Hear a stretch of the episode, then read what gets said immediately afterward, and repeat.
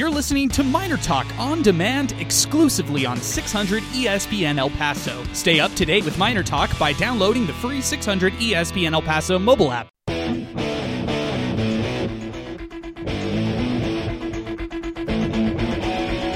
UTEP fans, it's time for Miner Talk with Adrian Broadus and Sal Montes. Miner Talk is presented by the Oscar Arieta Agency. Seven locations across El Paso from the west side to Fabens. Winsupply El Paso. Locate your nearest champion dealer at windsupplyelpaso.com. And Keats Southwest, leading the industry in precision metal stamping since 1958. Call into the show at 880 5763 or tweet the show at 600 ESPN El Paso on Twitter. Now, let's go live to the Lubin Go studios with your hosts, Adrian Broadus and Sal Montes. That's it. It's over. Middle Tennessee defeats UTEP 66 59. Quarterfinal matchups of the Conference USA tournament.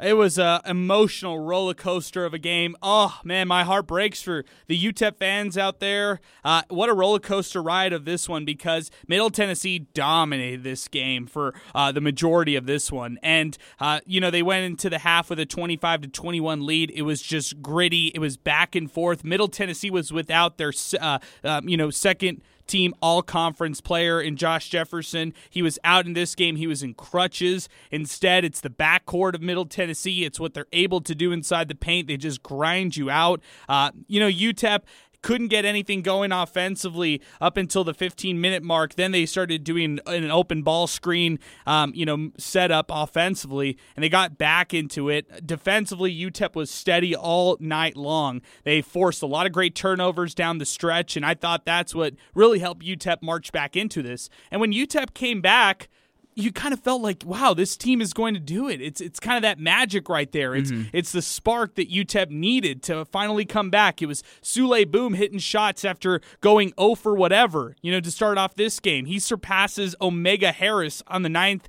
as the ninth uh, all-time leading scorer in program history. He finishes out his possibly his UTEP career with those kinds of numbers right there and what he did today. Uh, you had Keonte Kennedy made some uh, make some late game buckets. Jamari Sibley draining a corner three to help propel the Miners late in the game, but it wasn't enough. Middle Tennessee, just a quick stat for everybody to look at. Um, people wanted to talk about the fouls. I get it. I understand the refs, um, you know, in this one were very questionable. UTEP called for six fouls in the last five minutes of regulation. Middle Tennessee only called for one foul. Uh, pivotal no call for goaltending. I know a lot of people were upset off all over social media, uh, but the point is UTEP did not uh, prevail in this game.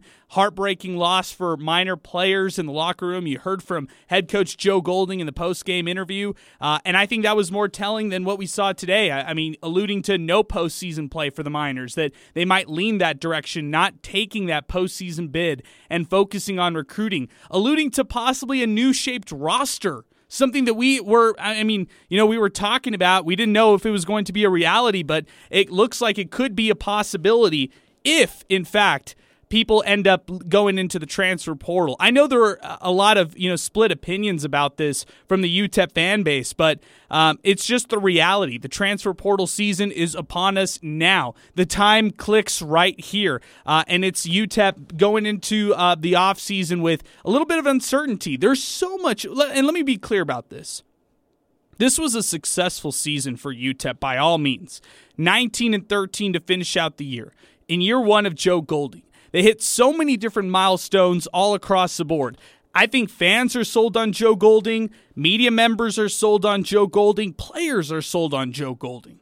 But again, when the transfer portal season comes around, it's decisions for these players made by not the players, not their coaches, not you, you know, it's the people around them. It could be their AAU coach, it could be a parent back home, it could be a friend of theirs who they trust with their business ventures. It's just the reality of college basketball, and it's the reality when you have a, you know, a first year head coach with players that he didn't recruit. These are these are guys who come from the Rodney Terry cycle, and uh, you know, for better or for worse I, I'm with everybody who says that most of these players improved throughout this year. I think that this uh, men's basketball team uh, has uh, overachieved by all measures this season. But, you know, when you hit the offseason, there comes a lot of uncertainty. I'm not saying it's impossible that UTEP uh, will play in a postseason tournament if they get invited to the right one. Maybe they do. Maybe they do play postseason play and they run it back and they kind of get a bitter taste in their mouth um, after this Middle Tennessee loss. Who knows? But you, I think that this post game interview for head coach Joe Golding was very telling. You could just hear how tired he was after this season. I mean, it was a, an adversity filled season with a lot of different things that ended up happening. I mean, remember, at one point this season, this team was struggling, and I mean, it was at a, it was kind of teetering at, at some points. I'm, and you got to give a lot of credit for this team for rallying back. You look at how they lost three in a row, and they were nine and six, zero oh and two in conference play Saturday, January eighth just over 500 at that point. And the Miners were kind of wavering at that. They were teetering on different levels. Yet they were able to pick it up midway into the season without the likes of Keonte Kennedy. They get him back in the late part of the season and they surge. They have a great stretch the, uh, uh, to close out this year. And um, again, I call it a very successful season. I call it a promising season for year one. But in my eyes, I'm looking to the offseason. This is recruiting season for UTEP to go through. Uh, and I apologize, I, am mistaken. By January 6th, UTEP was 7 and 7. They were 500. They were 0 and 2 in conference play. Point is, this team turned it around when it really mattered in the end. They won 19 games overall, flirted with 20 wins in the in the first year of Joe Golding. That's a success in my book. Yeah, and I think we got to see a lot of the uh, the groundwork being laid in that first season. For for Coach Golding really to to have the guys buy in was huge because it, it, seemed just about any game that the Miners were in uh, or, or were, were playing, you know, they had a legit chance to win the game. I mean, sure, there was some blowouts. Uh, don't get me wrong. I mean, the first game against Middle Tennessee, uh, Super Bowl Sunday against Marshall. Shout out to Judy McLeod for setting that up. Uh, so many different games where, where uh, the Miners, uh, you know, didn't really find themselves in it. But aside from those, when you look at a large portion of these, they were they were successful in a lot of these close games and something that fans were were looking forward to. I mean, we got to see them become a competitive team. And then at certain points, we got to see them win the games that they were supposed to win. So a lot of progress from the beginning to the end. Oh, no doubt about it, Sal. 880-5763. That's our telephone number to get into the program. We'll open up the phone lines right now. Uh, I know a lot of people have various opinions on this game, on this season. I know a lot of people are upset with the refs. We'll get into all those different things and more. I just want to leave everybody with two things real quick on the postseason, on the transfer portal. Number one, with the postseason, I think there are pros and cons for it. I'm not against it. I'm just telling you what I'm for, and I'm for UTEP turning the page. Um, you know, having some finality to the season, like head coach Joe Golding said in the post game interview, and turning their attention and focus to recruiting. Use all the momentum that they had right here in 19 wins, and go and get some good players out of the transfer portal to fill the roles that you need. So that's number. That's at least where I stand on this. Miner fans are going to suggest that UTEP plays in postseason tournaments so that they could benefit, maybe for their own sake sake. Like, hey, you know, I'm a UTEP fan. I want to see this team progress in the CBI or the basketball classic.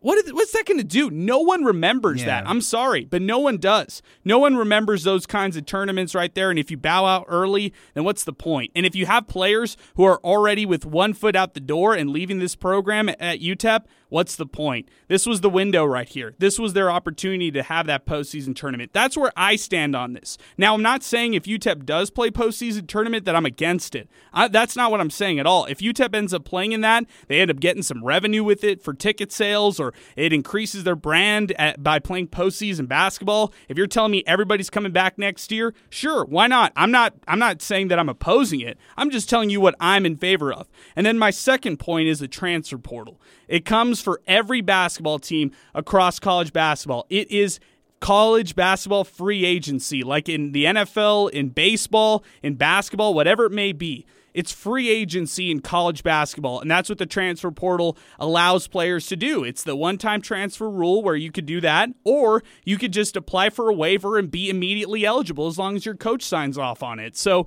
I just want to caution everybody about this.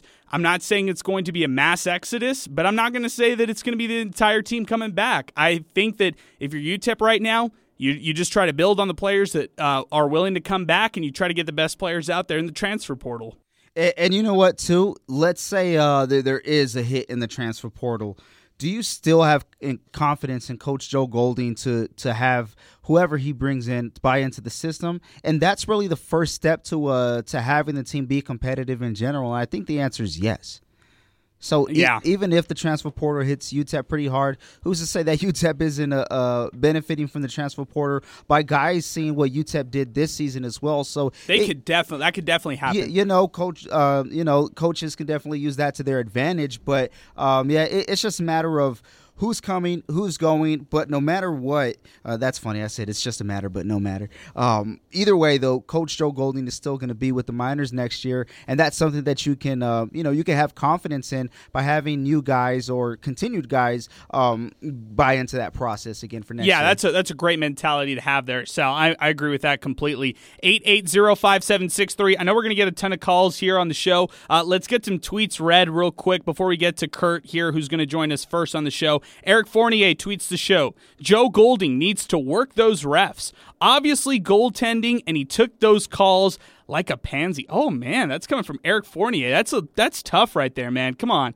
Uh, Bryce Chauvin tweets the show. Good season, Miners. Fought hard tonight. Thank you all for a great season. Should have gotten a better shot on that last possession of regulation. The Golding era has just begun. Picks up.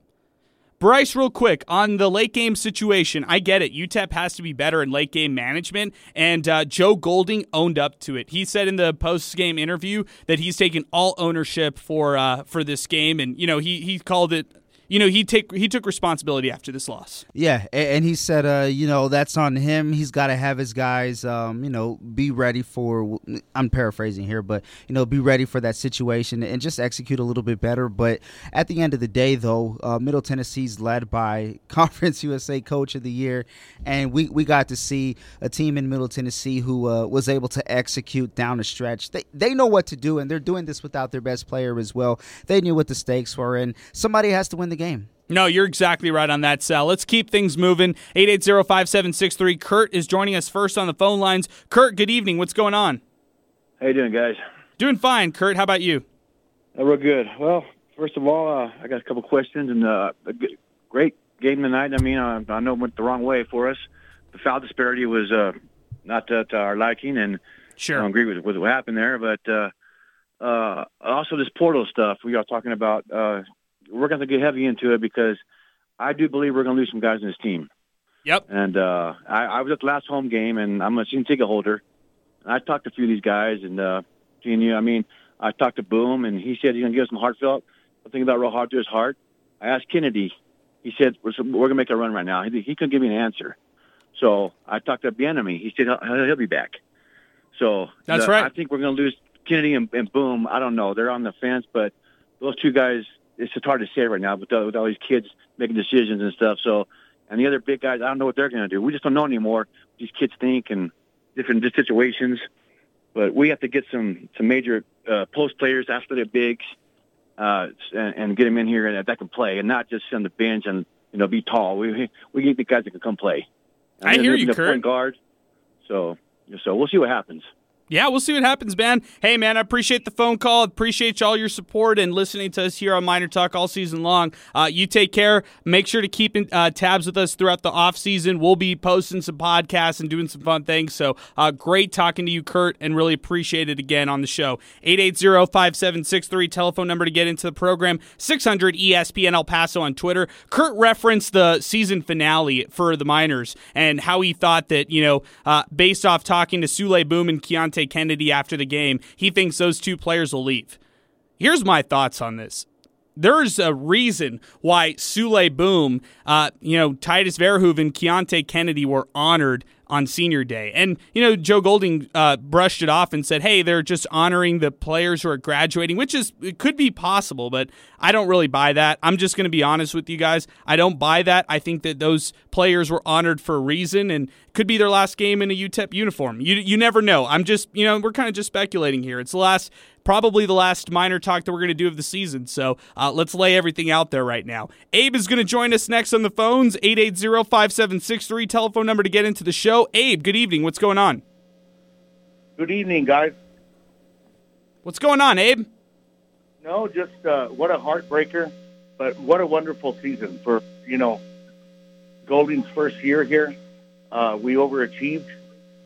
Um, commenting about today's game, I mean, uh, you know, we were watching it on the on the stadium, uh, and the commentators were they kept stressing that Souley Boum had not scored, had not scored in the first half.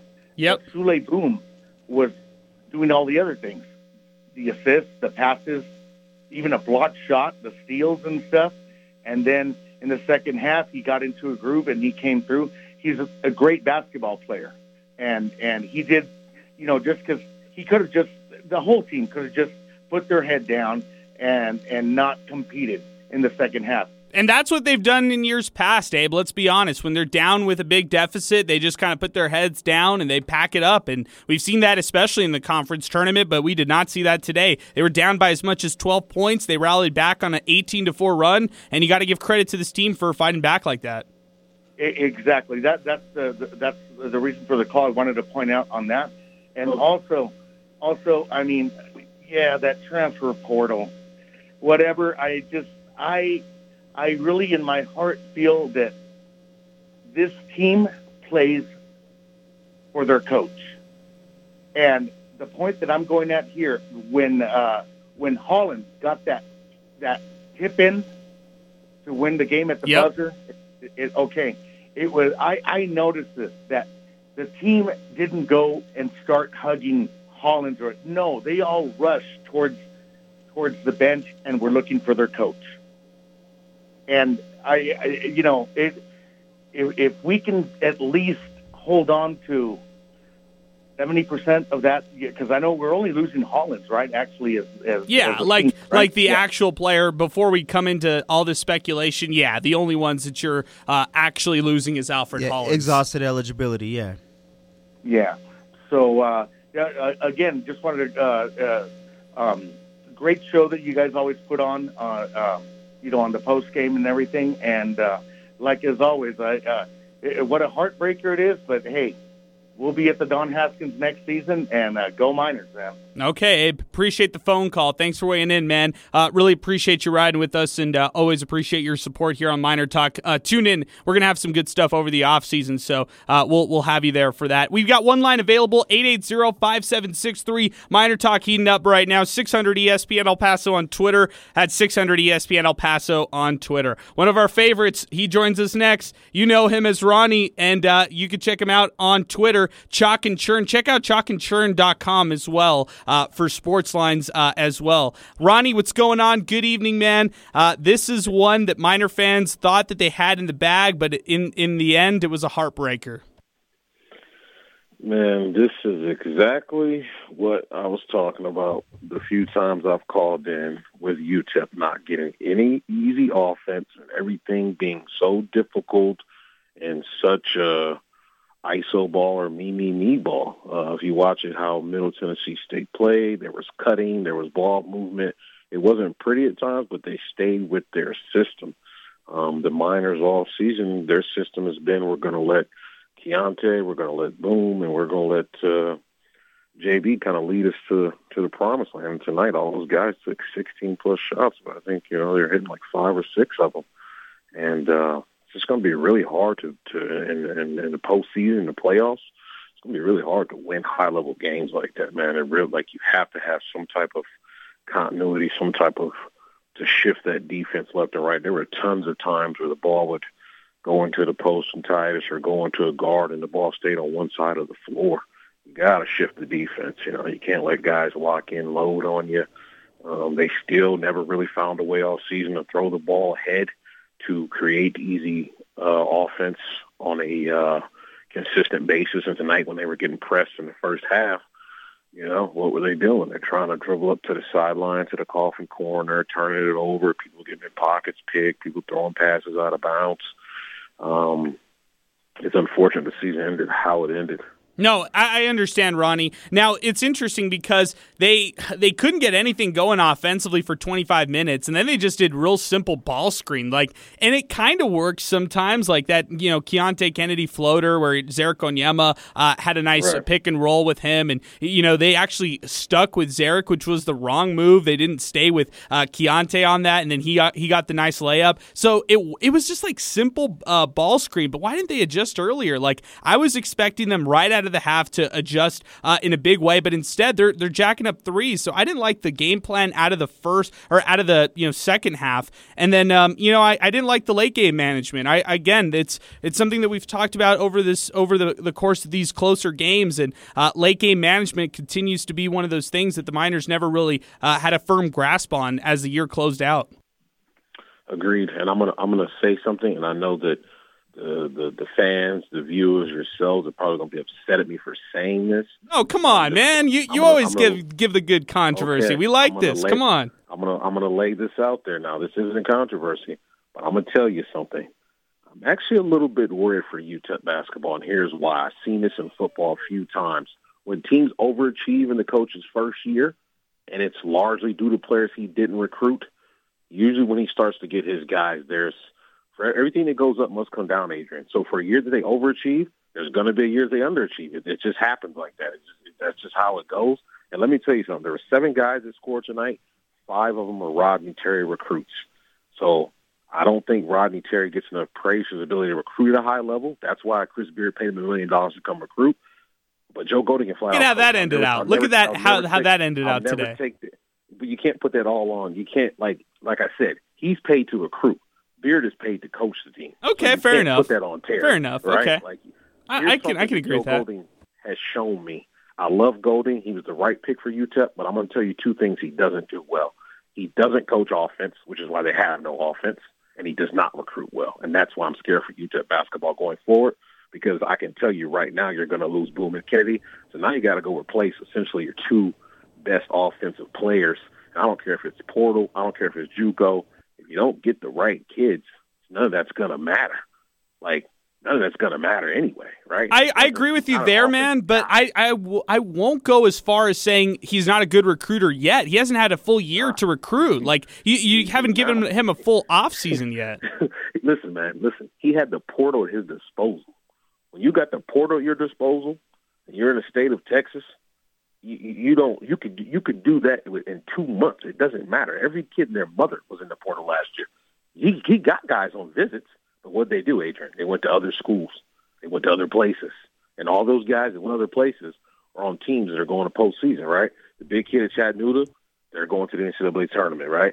Jalen Johnson goes to Texas A&M. Now he gets hurt, but looks like they're probably going to make the postseason run as well. Good player. He would have been good this year. He would have right. been good this year. So he can get him there, but until you close the deal, that's recruiting, and that's something that I haven't seen him him do. You even look at the kids he had at ACU they played their asses off. They played hard.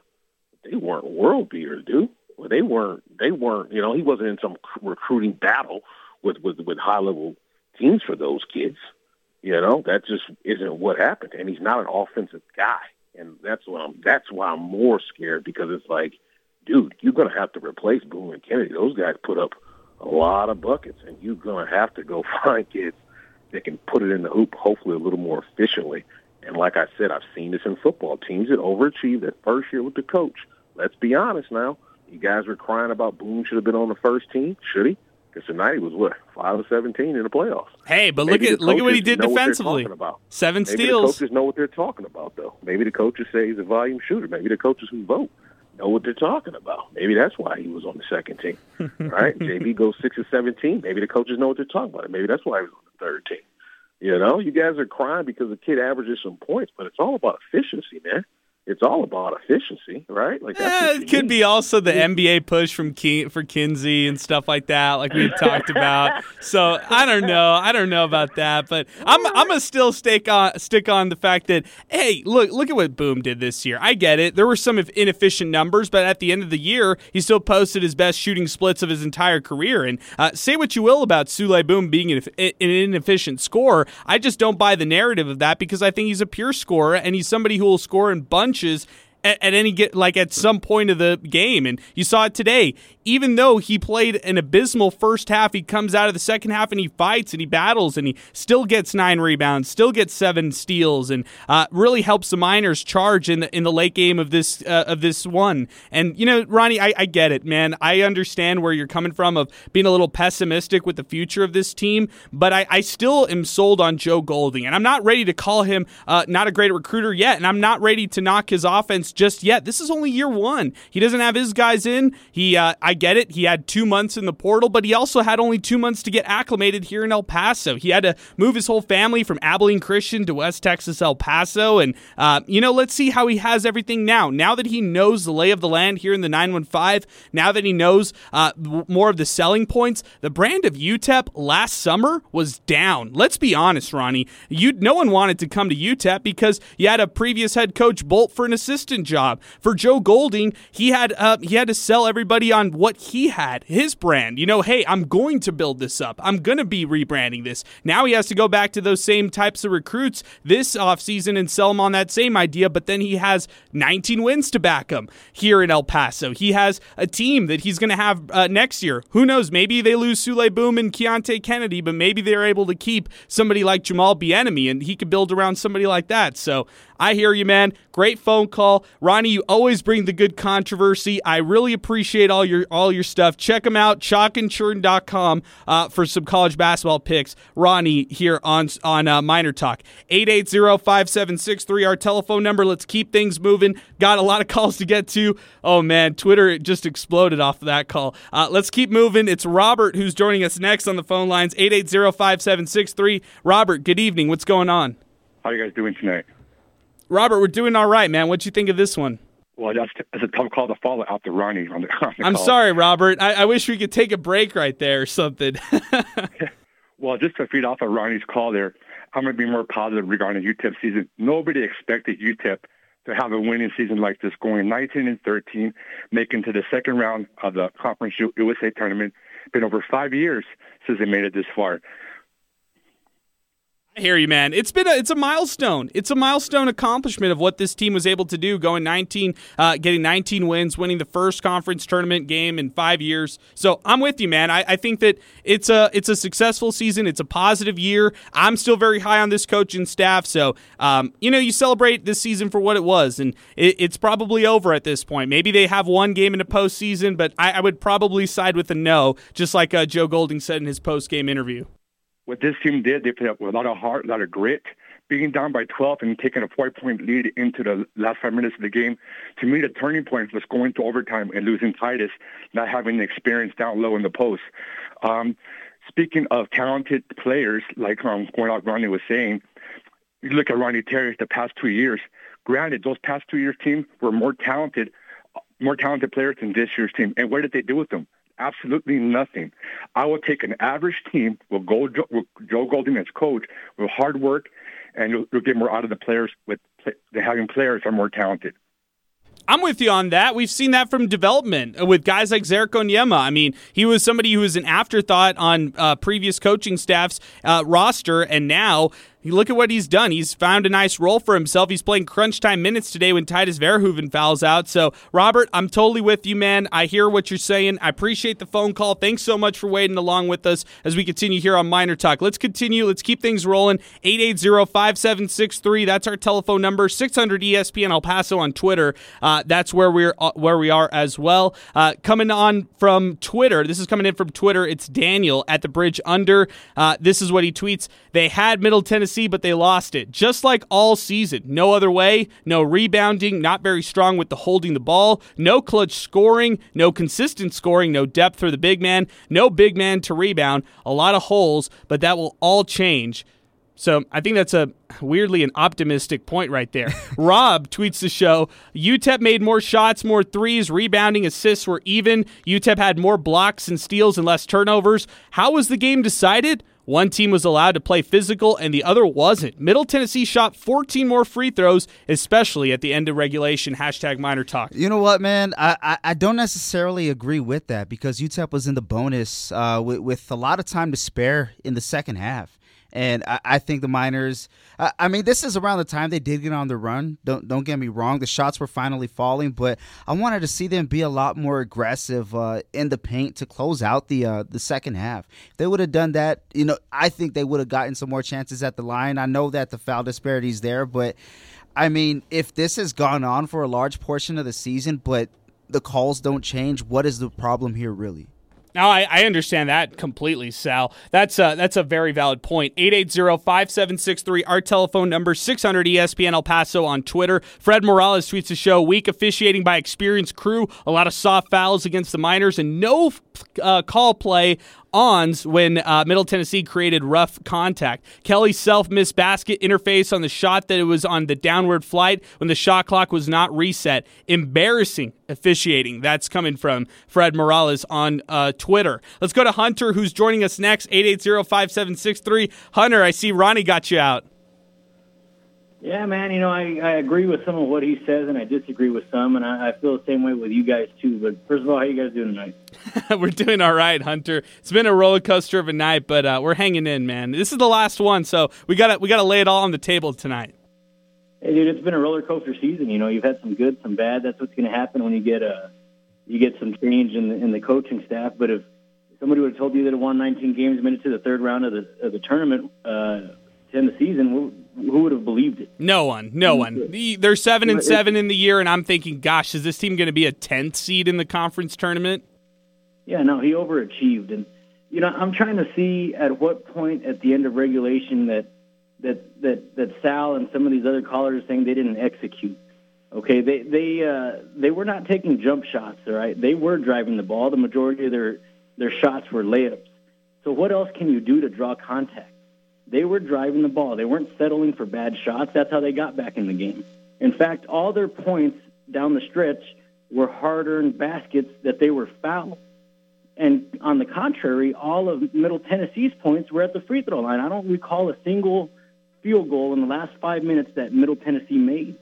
So when one team is allowed to remain aggressive on defense and the other one, their aggressiveness is taken away, that weighs big on the game. You know, and I, I know over the course of it, they were in the bonus. But what does it matter if none of the calls are made down low and they don't get the free throw? Boum drove at least two or three times. And on that last possession, I agreed with what they did. Hey, let it ride. Put it put it in a playmaker's hands and let it go. Don't let the defense set up.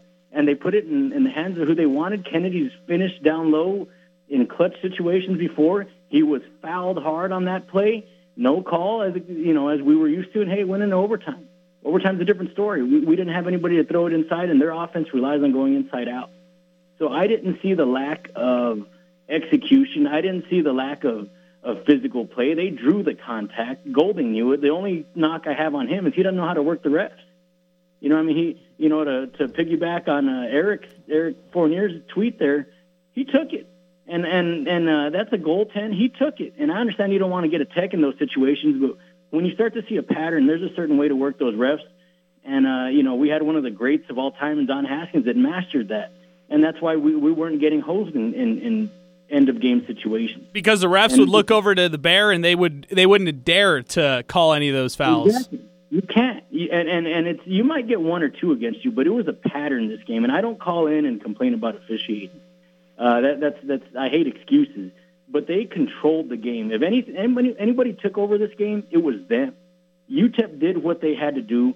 They were the tougher team. They executed down the stretch because they had to make tough baskets. Middle Tennessee just had to drive and go to the line. So if anybody that didn't execute, it was them. They got the calls. UTEP didn't, and they still battled and made it to that. And, uh, you know, I disagree on Ronnie's point. You know, he says Golding doesn't know how to recruit. UTEP's brand was so low because of Rodney Terry. Thank Who you. would have wanted yeah. to? Thank Who you. would have wanted to come here? He he he chastised his players. He ran them out. He it, it was turmoil here. Would you want to come here if you saw that? All these No. players talk. All these AAU coaches talk. So he has to bring that back. We don't know if he's a good recruiter or not. Well, He also, wait. recruited I just want to. I just want to stop you real quick before you move on from Rodney Terry Hunter. I just wanted to say one other thing is you also don't know uh, how he scorched the place afterward. If he said, "Hey, don't go out there. Don't send your player out there to El Paso because it's hard to win there." You you never know if that could be the case. Well, regardless, it, what does it matter? You know what I mean? We don't know. The jury is out on Golding's ability to recruit. We all know he can coach. And he said, you know, nobody gave Terry credit for recruiting.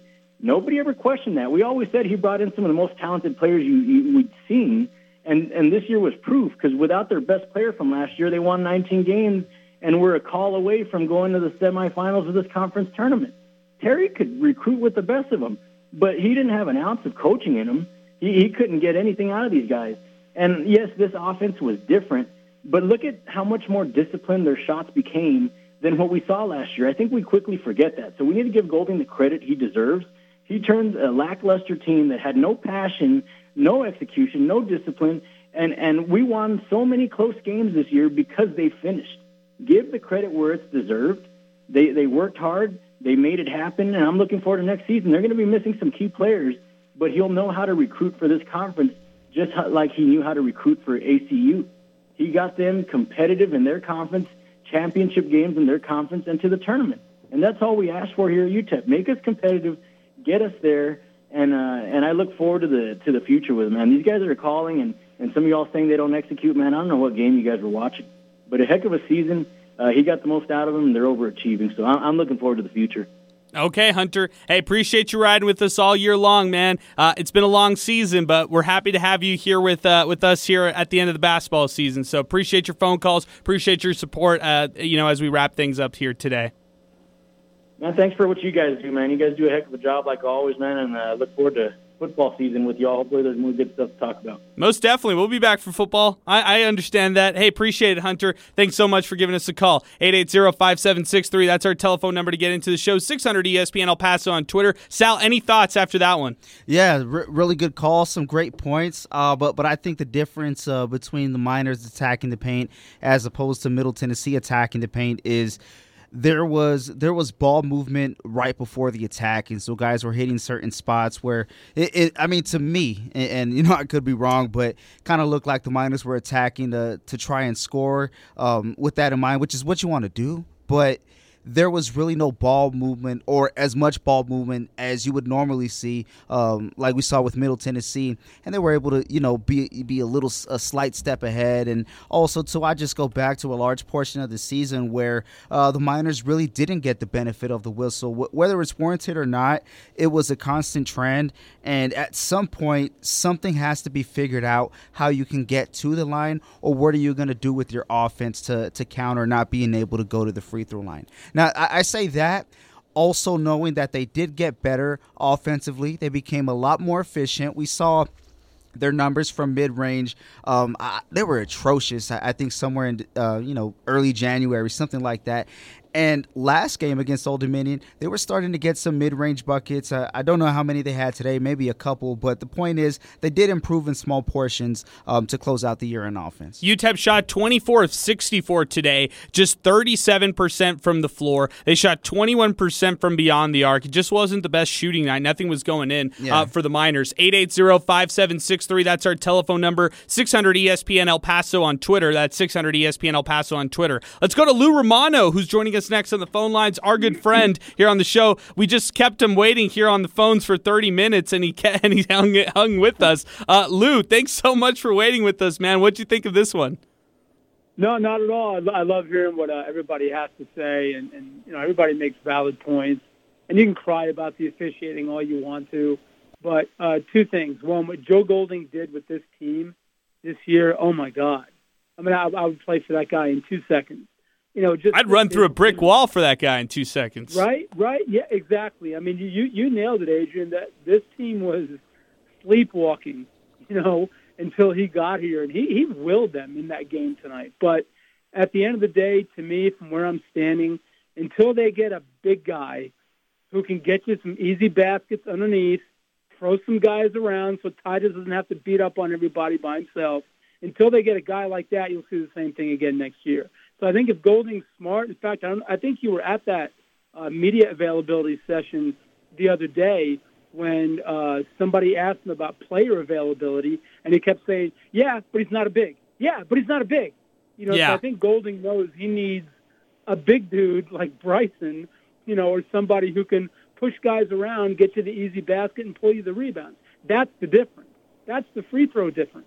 You know, you saw those guys. Uh, Middle Tennessee was running after there. Fifteen guys, all you know, six ten, six eight. You know, with muscle on them, who fly around. They just need one of those. UTEP does, and I think they're going to be fine.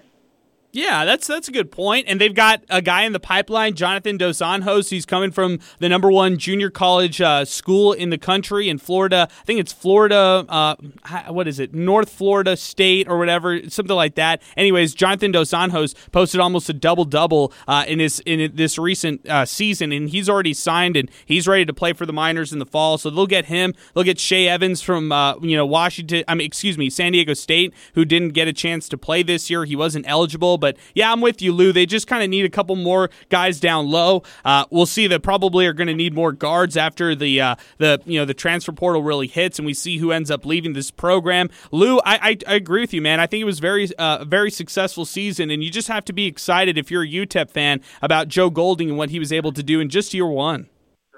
Yeah, I'm, uh, I'm telling you, I, I could not be happy with how he got these guys ready down the stretch. I know you guys are getting ready to go home, but my two cents: get a big guy. Like if you took that UTEP team down to the rec center, you're still not going to win because there's always that one team at the rec center that's got the big guy, you know, who's pushing dudes out of the way.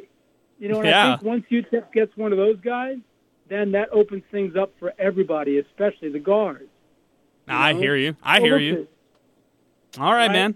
Guys, keep up the good work, man. Love listening to you guys. I was late getting off the air tonight, so sorry I couldn't catch your whole show. No, no worries, Lou. Hey, appreciate it so much. Thanks for uh, tuning in on the show. We're keeping things moving. We're not shutting things down. We've got a lot of calls to keep getting to. We haven't even checked Twitter, Lou, so uh, we still got a bunch of stuff to get to. Uh, CBS 4 local sports director Lou Romano giving us a call here on the phones 880-5763. That's our telephone number. We got two lines to get to, a ton of tweets to get to as well. One line available. If you would like to call in and talk some UTEP hoops, now is the time to do it. 880-5763. That's our telephone number to get into the show. Middle Tennessee defeated UTEP 66-59 in overtime. This is probably our last Miner Talk, barring a postseason game from UTEP. If they do play, we might have a Miner Talk after that one, but who knows? Joe Golding alluded to the fact that the you know the likelihood is probably not. Uh, however, that things could definitely change. Uh, you know when it's all said and done. Let's go to Twitter real quick. We'll get to Augustine and Rob next on the show.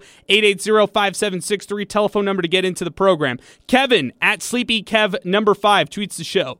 I know this loss sucks so bad. However, I'm incredibly proud and impressed on the job Joe Golding was able to do this season. Hats off to Golding and Co. If this team stays intact, UTEP will be in the conference title talks next year easily. Hashtag picks up, hashtag Miner Talk. YYS tweets the show. I swear, if I hear any idiots tweet or call in that UTEP needs to move on from Golding, I'm going to slap them. I think that's what he, he uh, says in this GIF. Um, also, tweeting the show at uh, 600 ESPN El Paso on Twitter is Pinky.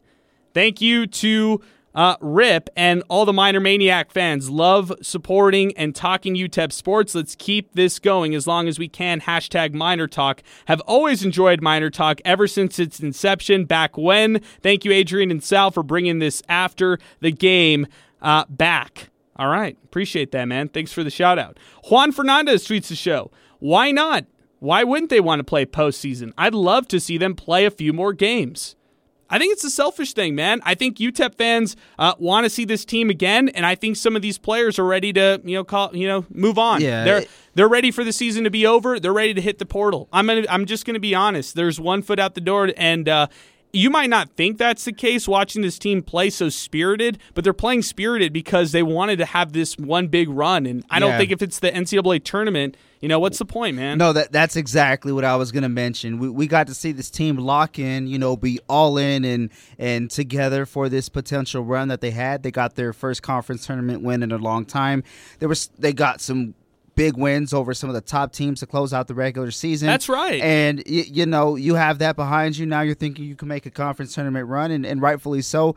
Didn't work out, and I think their eyes were on the prize for that conference uh, tournament championship. And after that, you know the the gas tank. Who knows how much is left in there, but to be honest, when it comes to postseason play, and it's not the NIT or the NCAA, um, you may try to make as much money as you can, but if your eyes are already set on next season on how you can get better, I think you cash in on that as opposed to trying to cash in with tickets. I'm with you on that, Sal. And who knows if they can even get tickets? Some of those Exactly. uh, postseason tournaments, they You take got to this- pay to get in, yeah. Yeah, some you have to pay to get in. Some uh, you actually have to, um, you know, when, when you want to, you don't necessarily have to pay to get in, but you actually have to give all your um, your concessions to them. So I'll give you an Ah, example yeah. for the ba- for the basketball classic. This is one postseason tournament. I believe this one replaced the CIT.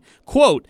This tournament consists of three rounds. Single elimination games are held on campuses of participating schools. All gate receipts will be collected by the Basketball Classic. Schools can host games in the tournament without the responsibility of any financial commitment. So, no buy for the, the Basketball Classic, but um, the uh, Basketball Classic will take all gate receipts. So, they'll take all ticket sales right there. For the Ah, CBI, they will select 16 teams that are not selected in the NIT or the NCAA tournament, and they are and those who are willing to pay a fifty thousand dollar entry fee to participate in the CBI's uh, teams compete on home court. So that's how you can kind of break that down right there. 880-5763, That's our telephone number to get into the program. 600 ESPN El Paso on Twitter. That's 600 ESPN El Paso on Twitter. We lost Augustine. Uh, I think that might be a good thing. Uh, now we've got Rob and Milkman joining us next. Let's go to Rob first. Milkman is uh, is coming up after him.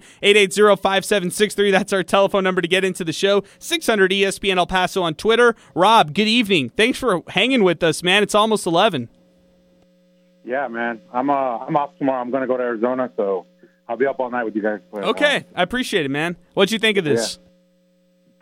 uh, um, I, I was extremely disappointed in the game, but really happy with the season to have. Um, I, I think the game. I mean, as I tweeted about it earlier, like I, I just don't know how you could look at the box score and not just see the glaring disparity in free throws when everything else was even. Um 'cause you Yeah. talk about you talk about how bad UTEP shot while the other team shot worse, and we rebounded about the same, had more steals. Um, you know, we won pretty much every category except they shot 14 more free throws. And yeah, they did get to the bonus first. Uh, they got um, they got to about seven. We were about four, and they stayed at seven, and we got to about 10 or 11. Uh, it was just back to back to back, and we had to struggle for every shot while they just had to go uh, down the other end and knock down a couple free throws. And I don't know if anyone who saw that game that thought that they played more physical than we did. I saw two teams uh, with match physicality, and I just I saw no reason for one team to shoot that much more free throws in, in a very you know even physically matched game. But you know, there's not much we could do about that. Um, the other thing I saw that UTEP doesn't do, which you won't really see on the box score, is that they don't. Um, uh, when they miss a shot, they don't. They none, nobody attacks the boards for a second check point. Yeah, So UTEP's not great on offensive rebounds. They weren't all year nine today. No, no, no. Uh, and then Keonte Kennedy had four of them. No, they're not great at it because no one attempts to do it. So if you watch the, you could you could go back and watch the game. UTEP misses the shot, and three Middle Tennessee guys, all they got to do is block out Tydus, and they're going back the other way.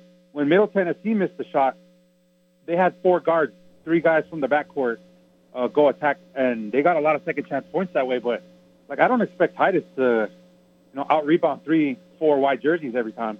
But I never, I never saw the the guards were already back on defense by the time they missed, and it was just every play. And you know, that's not a that's not a winning formula. We're not a high, we're not a we're not a, we're not a good shooting team to be doing that anyway. But that was one thing I noticed. And the other thing is, yeah, we don't really have a lot of depth down low. So uh, Ze'Rik will be a force next year. But as far as this game, he was a little raw. Um, you know, he was a little timid. With, yeah, with the lights were bright. The lights were bright for him. yeah, but no, that that kid's going to be amazing. I, I could tell. Uh, he's going to be awesome. He's going to he's going to be probably better than Tydus is like right now. But um, yeah, I'm, I'm real excited for what Golding brings uh, these next couple years, and I'm not worried about recruiting. I'm worried about results. So yeah, Terry had all the recruits in the world. Terry had all the recruits in the world, and it didn't mean anything on paper. Golding did not have all the recruits in the world, and he, you know, three straight 20-win seasons in the Southland. So, no, that I'm worried about results and nothing else. And I know Goldie's going to get us there eventually. But uh, yeah, man, thanks for taking my call. All right, Rob. Hey, appreciate you rocking with us all year long. Hang with us uh, over the off season, man. We'll do some uh, Miner Talks, podcasts, and things around recruiting and stuff like that. So we really appreciate you supporting us and uh, joining us here on the phones as well, Rob. Uh, as we continue here on Miner Talk, 880-5763. That's our telephone number to get into the show. 600 ESPN El Paso on Twitter. Let's take a time out right now. When we come back, we've got a lot of calls to get to. We've got lines available. So if you'd like to give us a call, now is the time to do it. 880-5763. That's our telephone number to get into the show. 600 ESPN El Paso on Twitter. That's 600 ESPN El Paso on Twitter. A lot of tweets to get to. Way more Miner Talk coming up as you're listening to Miner Talk, presented by the Oscar Adieta Agency right here on 600 ESPN El Paso. You're listening to Miner Talk on 600 ESPN El Paso, brought to you by the Oscar Arieta Agency, locally owned and operated for 24 years.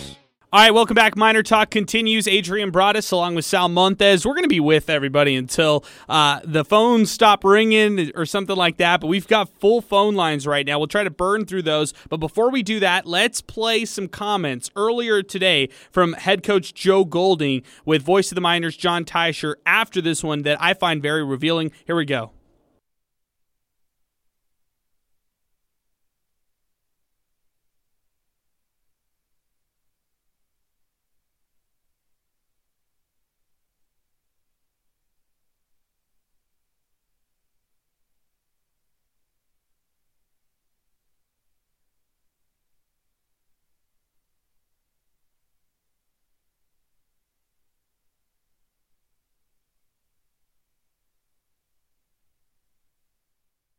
I would say right now we're probably leaning a little bit more towards not playing, um, but uh, who knows, man? Things change. And of course, for you and your staff, uh, you want to get out on the road and, and get recruiting. Yeah, you know, I mean, I we all need a break and we all need time, but here we go, man. You know, I'm leaving tomorrow, or and we'll be recruiting all next week, and so that's life, man. But that's good. Uh, uh, we, we, we again won 19 games. We got UTEP back on the map, and we can go out and sell what we're doing there, and uh, it's a lot easier to sell that now than it was nine months ago, I think. So.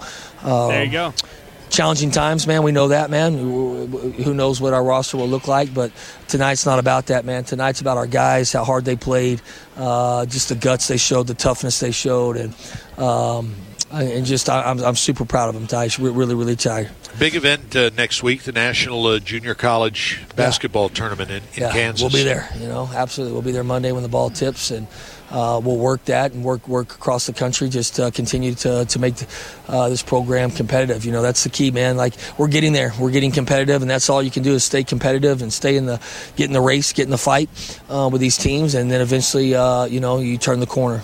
Are you looking for anything and everything to add to the roster? Yeah, I, I don't know. You know, to be honest with you, we'll see. Uh, but uh, it's it's it's the new era of college basketball. You know, so you, you got to be prepared and ready for anything. So uh, who, who knows what the future looks like or how many guys we're looking for. There you go. That's that last answer told you all you need to know. It's a new college era of college basketball. Why is he saying that? Why did Joe Golding say that? Because he literally does not know. we don't know. Yeah, but he also might be. He might know. He might know. he might know who's leaving this program, and he's uh, prefacing that by you know letting the Miner faithful know, hey, this is a new era of college basketball right now. The transfer portal is what it is. Again, these players could be Joe Golding fans in a big way, and it might not have to do with anything that Joe Golding does as a head coach or anything that the staff has done. It has to do with what they hear from back home, and uh, some of these players might be hearing, hey, the grass is greener over here. Come over here, play over here. Look at what Bryson Williams did. Look at what Anthony Tark did. Look at what Deion Stroud did.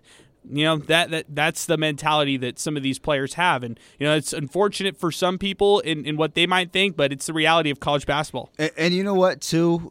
We can even say that, you know, this Miners team and, and Coach Golding was. I, maybe lucky in a sense to even retain some of the guys from uh, from the Oh, I agree. teams. You I know what agree I mean? completely. I, I mean, granted, they bought into the system, and uh, Coach Golding said it himself. He loves those guys, and he'll do anything for them. But at the end of the day, if somebody's ha- if somebody has their mind made up, maybe it was made up, you know.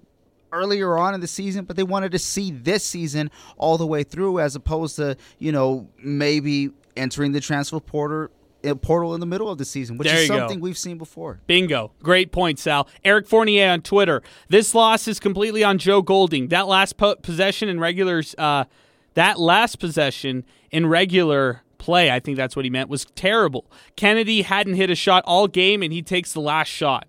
Paul Reynoso tweets us I would love to see them in any kind of postseason tournament, but if they choose not to participate, I'll be okay with it. Next year, if the stakes are raised, and I believe we will contend for a Conference USA title sooner rather than later. Jonathan Byers tweets a show I'm down. I'd like to see this team redeem themselves. When they play together strong and attack, it's hard to stop them. Let's do it. This one from Fred Morales. Seems like Kelly Self, the Texas official, had it out for Coach Joe Golding from prior history. 23 to 12 foul count disparity in a close contested tournament game is totally unacceptable. That's coming from Fred Morales on Twitter.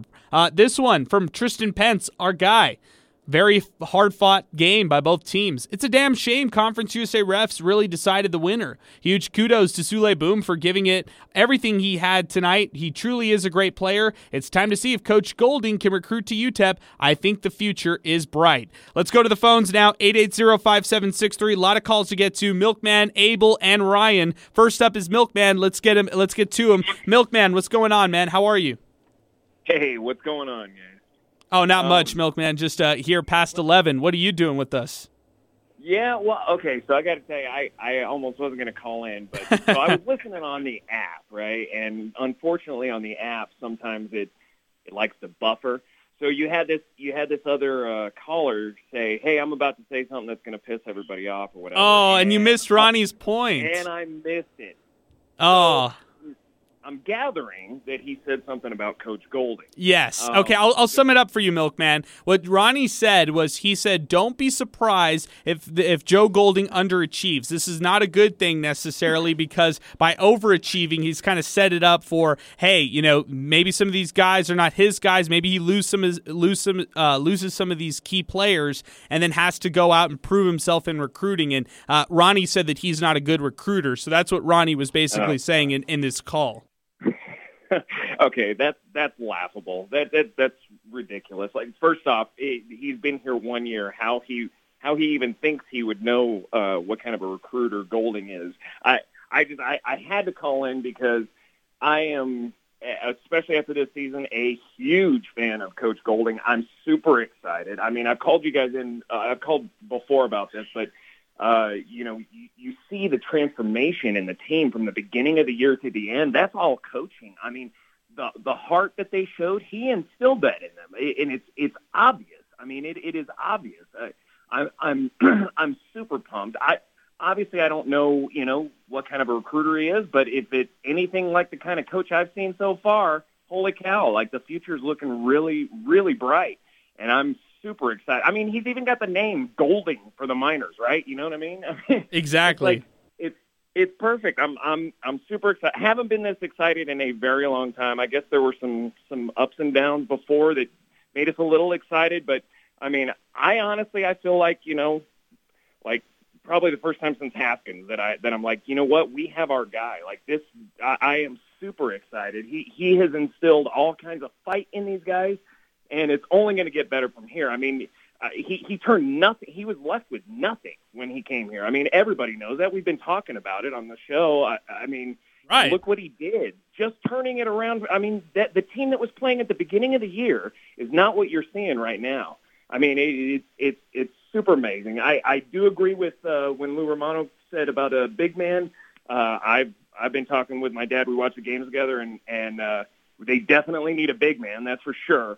But I mean, the what they've been able to accomplish, even lacking that, has been amazing. And then the heart of people like of guys like uh, Souley Boum, who this is this is not the first time that he's gone, you know, scoreless in the first half, and then all of a sudden you know, taking the game on his shoulders. I mean, that's that's a sign of a leader. You know what I mean?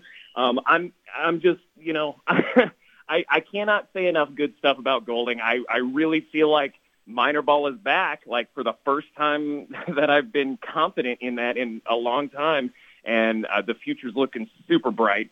And Miner fans, we got to get out there and support them next year and fill that stadium like it hasn't been filled since the Haskins years, and and support these Miners because they're definitely putting a hell of a product on the court. All right, good stuff, Milkman. Appreciate that so much. 880-5763. That's our telephone number to get into the program. I thought Milkman brought up some great points right there, Sal. So uh, great phone call right there. Let's keep things moving. Got a lot of calls to still get to. Ton of tweets, a lot of messages as well. Uh, we'll keep things going here on Miner Talk. 880-5763. That's our telephone number. One line available now.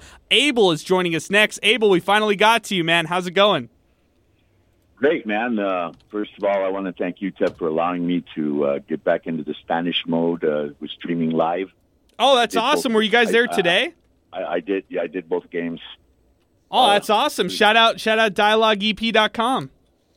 Yeah, yeah, it was, uh, you know, finally an opportunity after, you know, being, uh, doing the games for such a long time and, you know, waiting, uh, you know, trying to cut another deal with a new, uh, media company, and, and, and luckily it, it, fell through because that's when COVID started. So it would have been pretty difficult, you know, to try to deal through COVID and then get to the point it is now. So I, I did both games.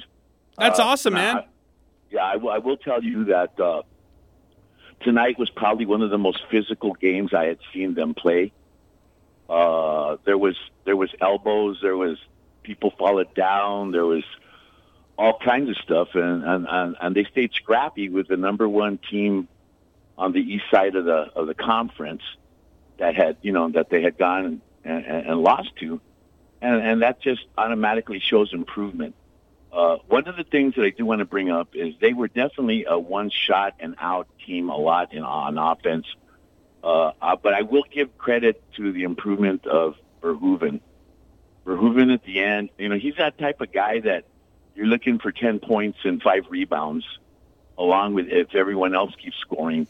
You, you know, if you have some of that play on the bottom, you know, 10, 12 points from somebody, you know, you're, you're gonna you're gonna win games. You know, and, and he had some some decent games and he had some tough games, but I think uh, he he tried his heart out tonight, man. And those guys from Middle Tennessee, man, they were big, and you know they they they they were moving, you know, into uh, on him.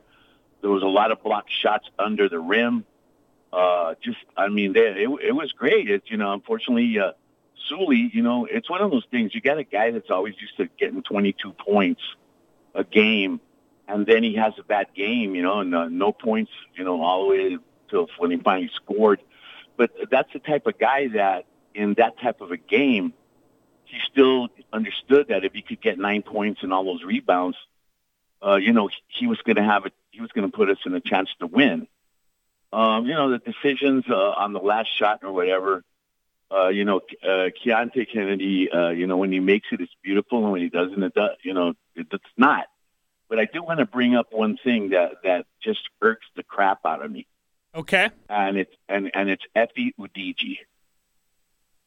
Think about it. You know, Terry. You know, got him to lose all that weight, and then really never gave him a, a, another of a chance because it wa- it wasn't his kid, and blah blah blah. That guy had heart. He was freshman of the year, and then he leaves because Terry can't uh, work with him. Can you imagine if we had him on the bench with uh, Verhoeven?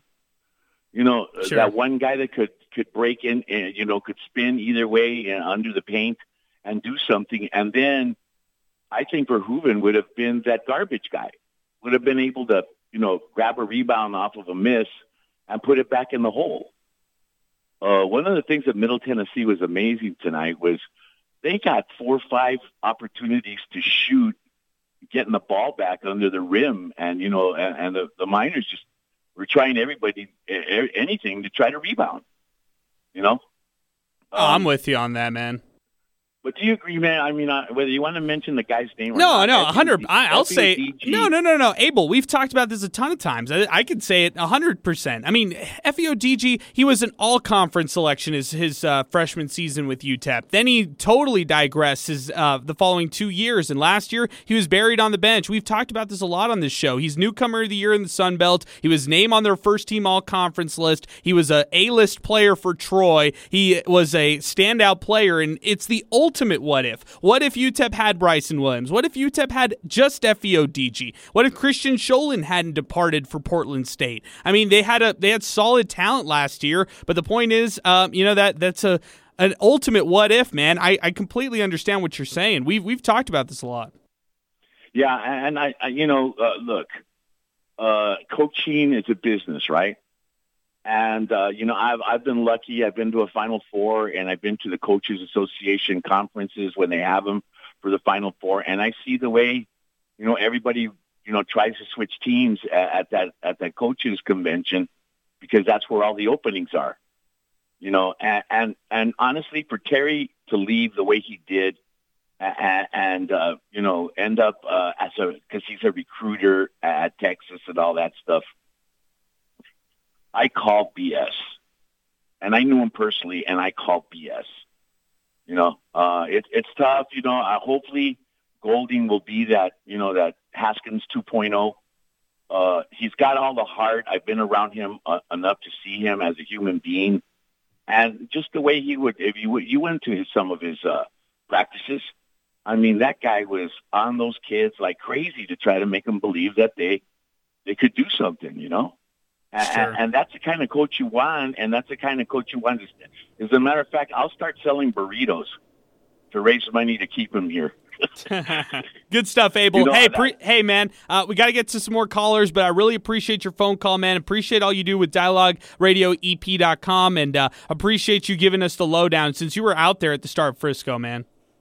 Thanks, man. Y'all All right. take care. All right, take care, Abel. Appreciate your phone call. 880-5763, our telephone number to get into the show. 600 ESPN El Paso on Twitter. Got a couple calls to get to. If you'd like to give us a call, we got lines available. 880-5763. That's our telephone number as uh, we continue here on Miner Talk. Let's continue right now. It's um, next on the phone lines. It's Ryan who's joining us next on the phone lines. 880-5763. I'm all like, who's who's the next on the phones? Oh, wait, I answered this. What's up, Ryan? How's it going?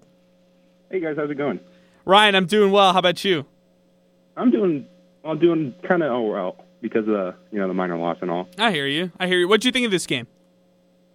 Man, it was, it was pretty close. It was.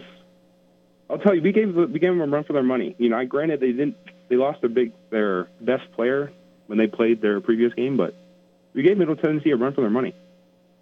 Oh yeah, that's the top seed in the Conference USA East Division, man, and they definitely did uh, give them the run for their money. I mean, it was a close game. Middle Tennessee was without one of their best players, so that's a knock against the Miners. But uh, uh, you know, a pro for Middle Tennessee, they're scrappy and they're they're just a really tough team. They're super athletic and they've overachieved by all measures. They were picked to last in uh, to finish last in Conference USA in the preseason poll, but look at where they are. They were the first seed out of the East Division. Oh yeah, for sure. And you know, basically what what I called in was basically to say I have nothing but excitement for this next coming season. I mean, what look at look what Joe did. He won 19 games. He did a pretty, you know, darn good run on the end, winning probably I think seven, seven and two, some some record like that. It was pretty pretty good uh, in conference play. And you know, I thought we were dead in the water, seven and seven in the beginning conference play, but look what we did. Yeah, look at that. I mean, they they turned their season around uh, from a midseason slump, and they picked it back up to close out the year. So I'm with you, man. They they closed it out in the right way. They they uh, overachieved by all measures. I didn't think they would win 19 games. I picked 17, and I thought that was very generous. But look at what they did. They closed out the year by beating the best team in Conference USA, against North Texas. Oh yeah, for sure. And you know, before I hang up, I want to give a quick shout out to the UTEP Pep Man.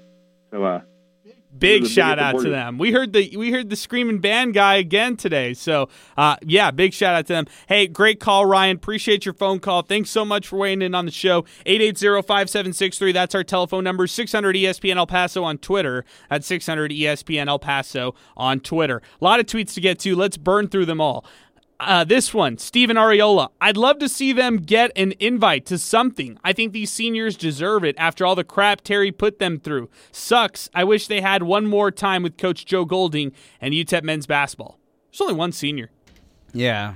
No, there's only one senior. The- the- Alfred the- Hollins. I mean, a lot of guys honored on senior quote unquote day, but only one senior There on you go. team. Bang. Perfect. Herman Flores. UTEP had their chances. Didn't execute in key moments. Impressive comeback after being down 12 in the second half. Great first season for Golding. Chalk and Churn. Check them out, chalkandchurn.com. Would love to see UTEP guards play smarter, not so much ISO ball. Was great last year, but once again, they don't get easy offense.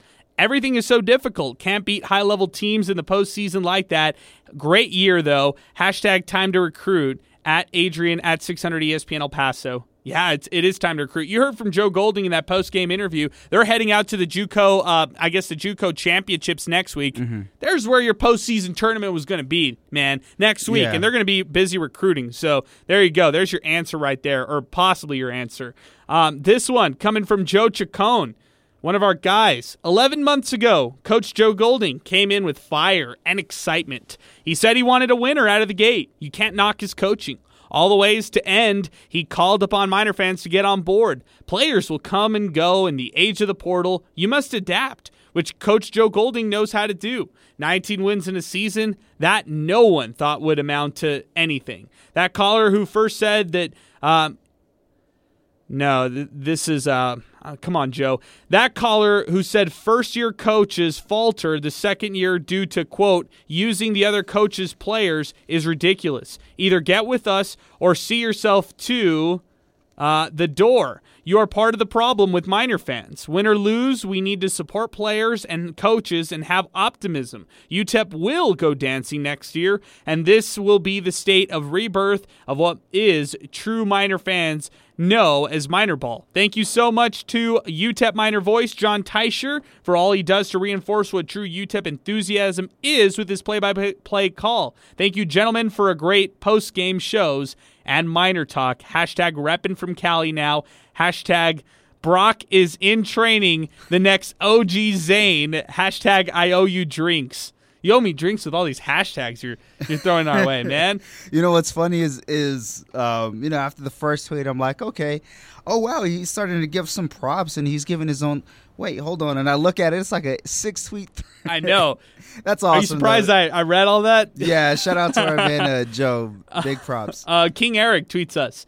From the opening tip, by the way, we've got phone lines available 880-5763. If you've been trying to get in, if it's late right now and you just want to get in and talk with us about this, now's the time to do it. 880-5763, telephone number to weigh in. Uh, King Eric, from the opening tip, you could see that they didn't have the same dominance they had yesterday. The shots just weren't falling. One of the stars will leave. I mean, Jacob Cowing left, but the future is definitely bright.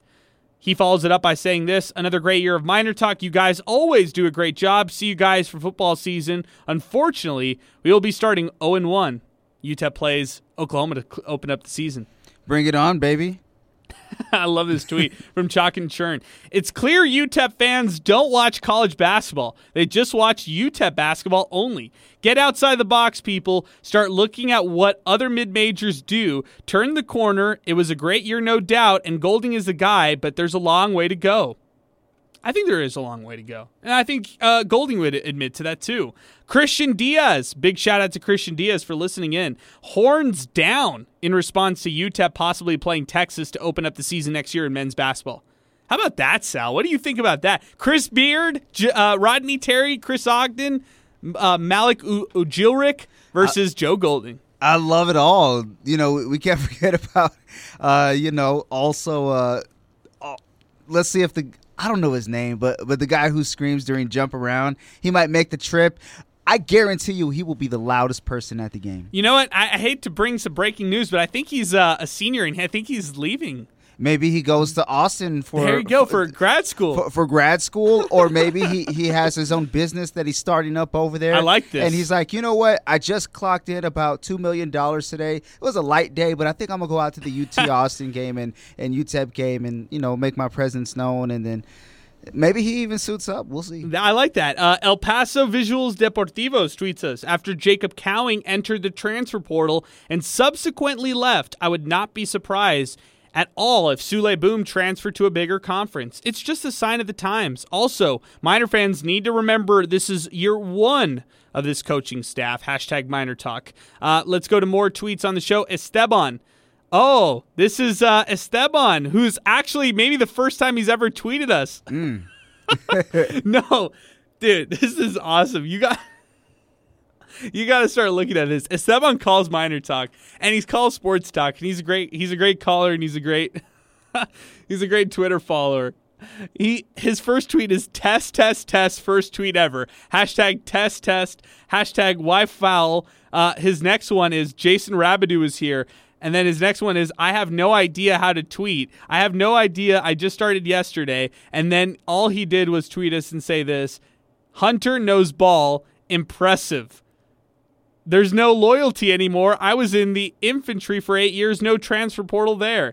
Man, Esteban, he's just like, he is just firing on all cylinders right now. Um, Adrian at Enemy Win 3. I was I was waiting to get to this tweet. Golding can't hold on to Terry's players. All bets are off. Golding hasn't proven that he can successfully recruit Terry, Terry caliber players. It's only one year. Yeah, But and and let's see. Let's uh, see this year. I mean, yeah, a large portion of this roster were Terry players, but who was the coach this year and who had to recruit them to stay on the Miner team? So There you go. Yeah. Uh, Kingsley Onyema, I am very proud of this UTEP men's basketball team. Coach Golding and his staff changed the di- di- the dynamic of basketball at UTEP in his first year. Definitely exceeded my expectations. Incredible players and coaching staff. Well done, guys. Still a very proud fan.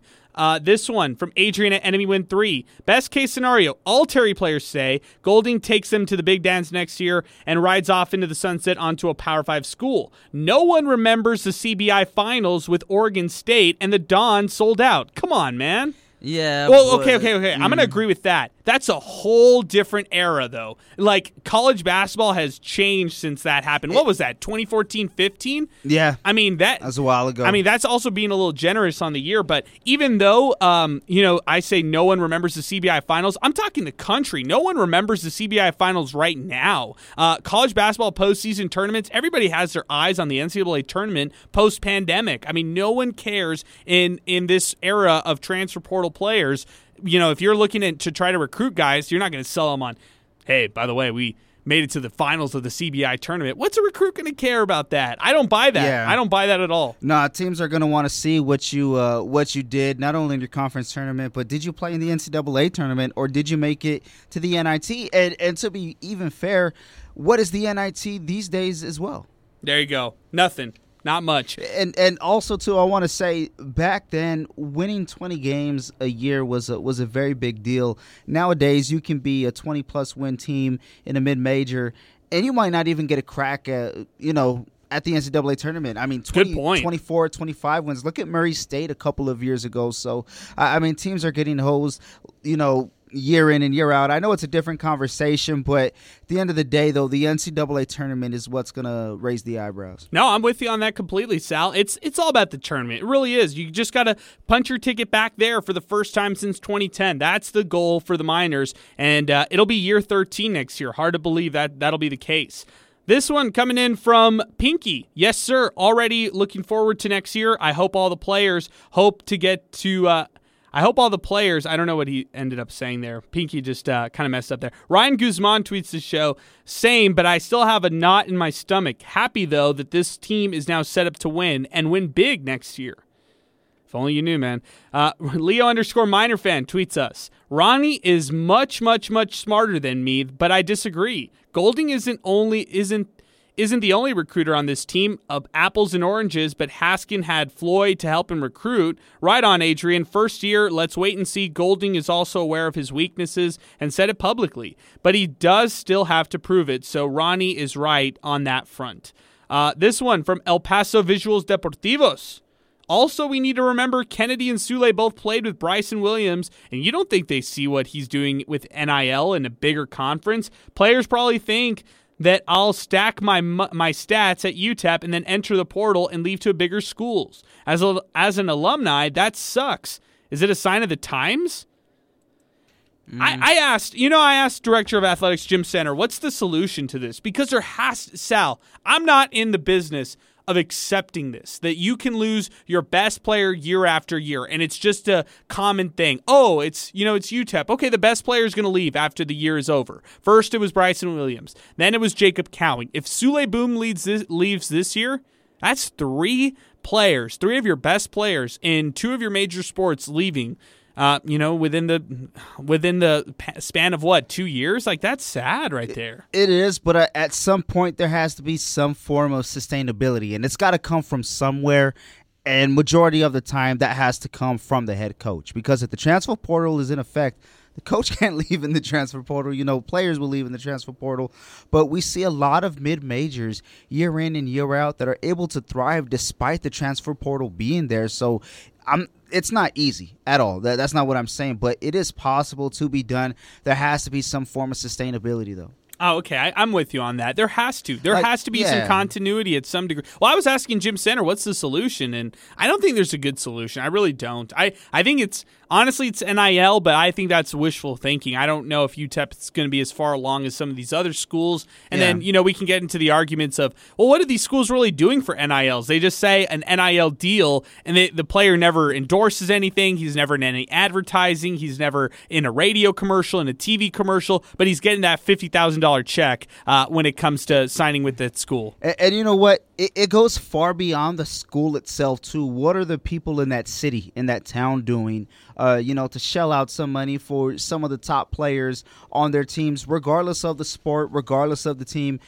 You know, if, fans are, are truly, I don't want to say truly about it, but more money would have to be forked over, and and that's just the reality of it because Lubbock is throwing money at their players. I, I mean, yeah, Texas Tech is a big school. Go over to Austin, they're doing that, competing with bigger markets, but you got to step up at some point to try and fork over something to appeal some of those guys. Hey, uh, by the way, Sal, the last time UTEP was in the CBI uh, and went to the finals was 2009. Yeah. That's so long ago, man. Come was the- on. It was the first CBI. Yeah. uh, wow, that's that's real interesting. Stefon Jackson was on the team. Yeah, exactly. uh, 2014 is the last time they were in the CBI, so they they were bounced out right away to none other than Rodney Terry's team. There you go. NIT uh, UTEP appeared in the NIT in 20 in 2015. That's the last time they've played any sort of postseason play. Um, you know, after after finishing up the con- the conference tournament. So just something to note right there for all Miner fans talking about postseason play. This one tweet uh, this coming in from 915 Sun City.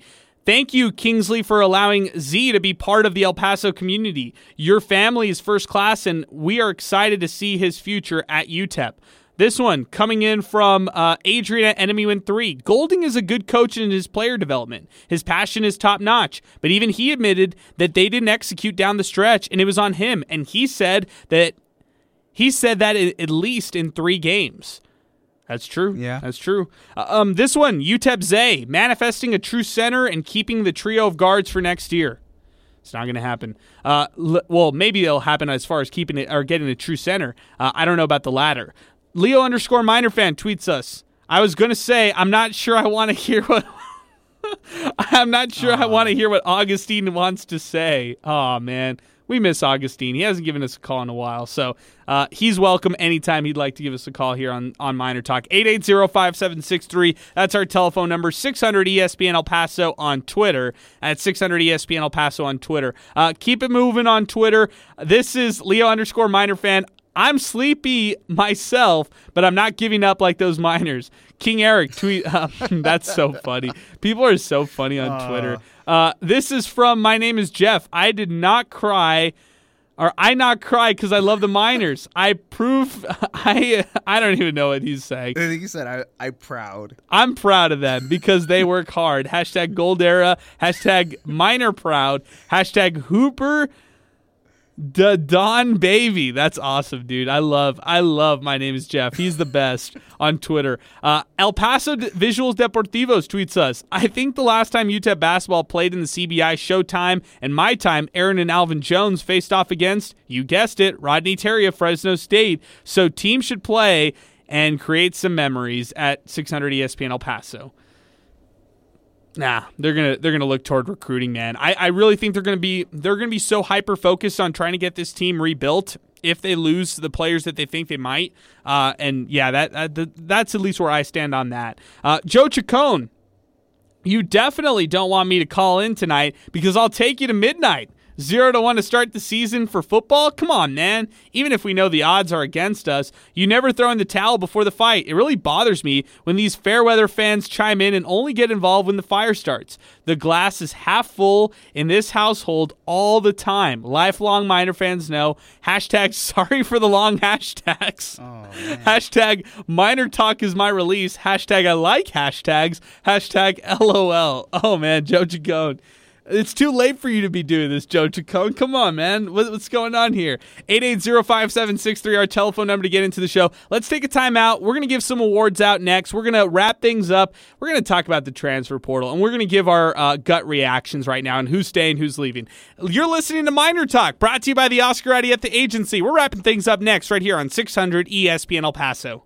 You're listening to Miner Talk on 600 ESPN El Paso. Brought to you by the Oscar Arrieta Agency. Locally owned and operated for 24 years. Miner Talk is back. 880-5763. That's our telephone number. Middle Tennessee defeats UTEP in overtime, 66-59. Uh, that is how we wrap things up here on the Conference USA uh, tournament. This was the quarterfinal round. Uh, and like Adrian at Enemy One 3 tweets the show, Adrian, just tell us what you know so we can go to sleep.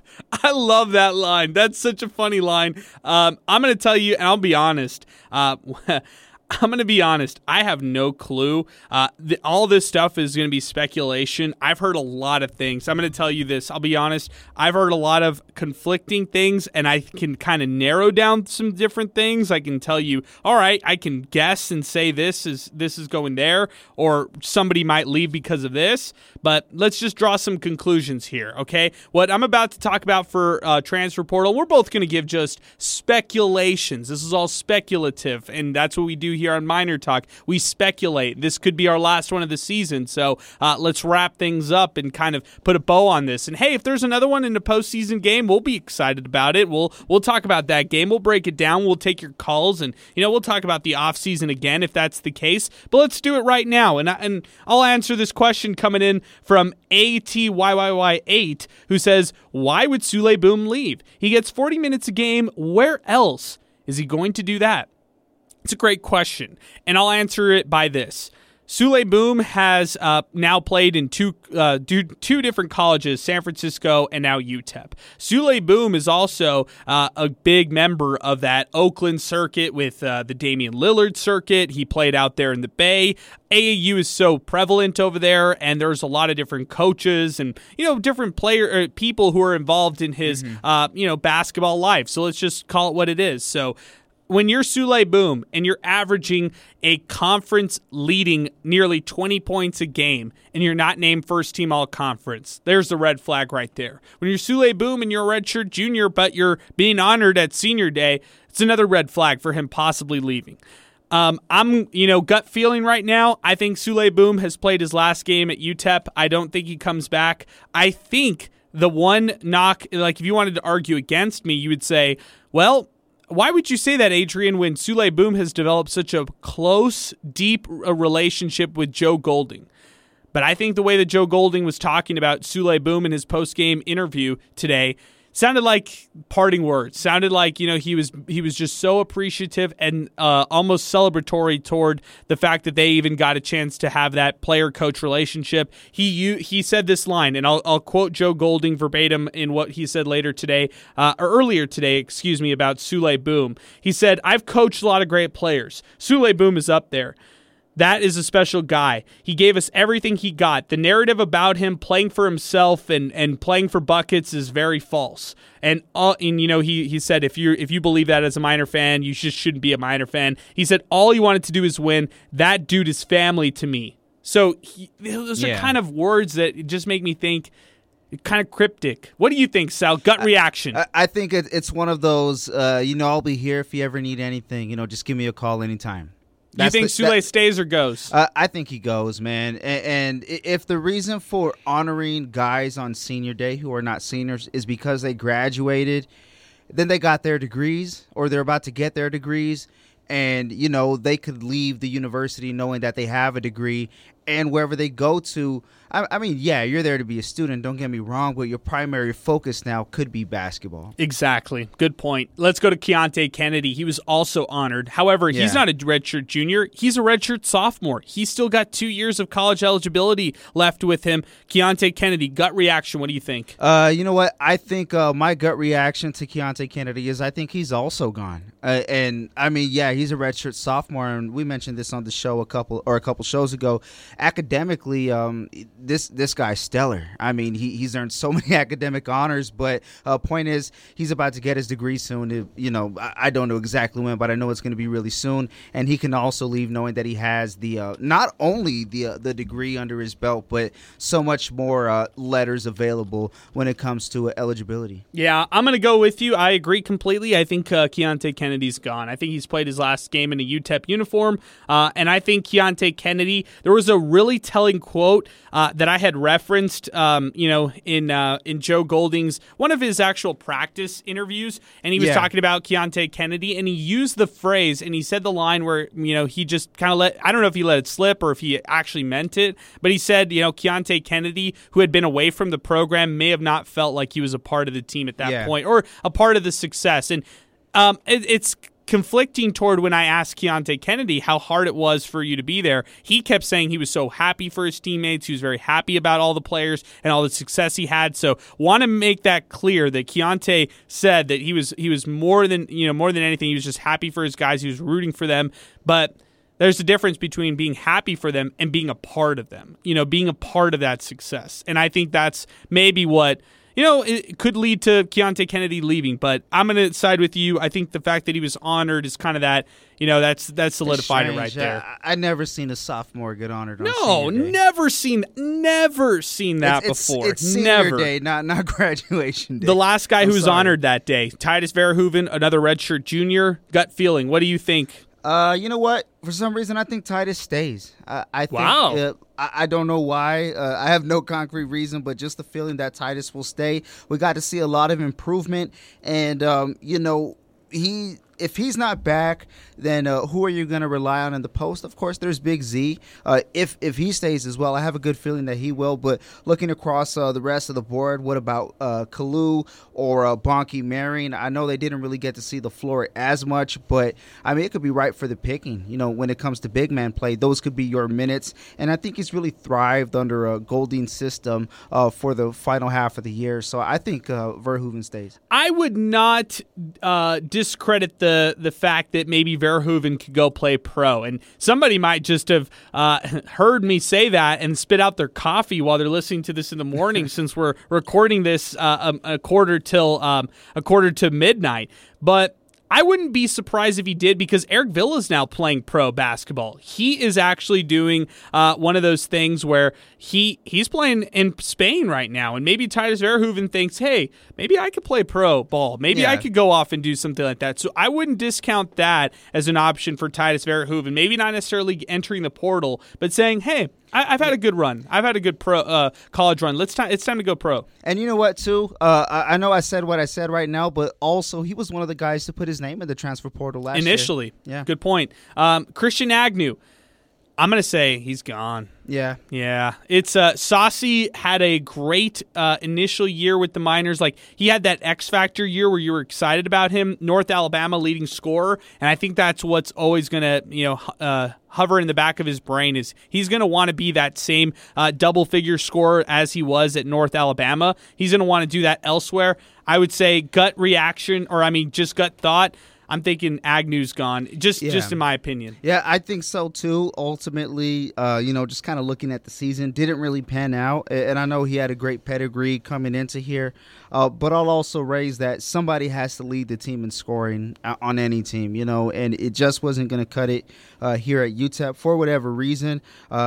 I mean, today though he did great. Six points, two for three, and he was also uh, he was great today. I, I, mean, he provided that spark, but you know that that's a one, you know, once in how often type of game, and for whatever reason, it, it just didn't really uh, come to fruition. A, a, lot of foul trouble for him as well. Definitely has the talent. I, I think he he thrives somewhere else though. Wherever he goes to, I think he's going to be able to shine, and he'll be called upon as a, as a leader and a veteran because he does have that under his belt now. So yeah. let me uh, go through two guards right here Kezza Giffa as a freshman point guard and Emmanuel White as a redshirt junior. Do you think they stay? Uh, I I have no idea, but that's a tough one. It, it's tough, but it, but more uh, a bigger part of me is saying that they leave than they stay.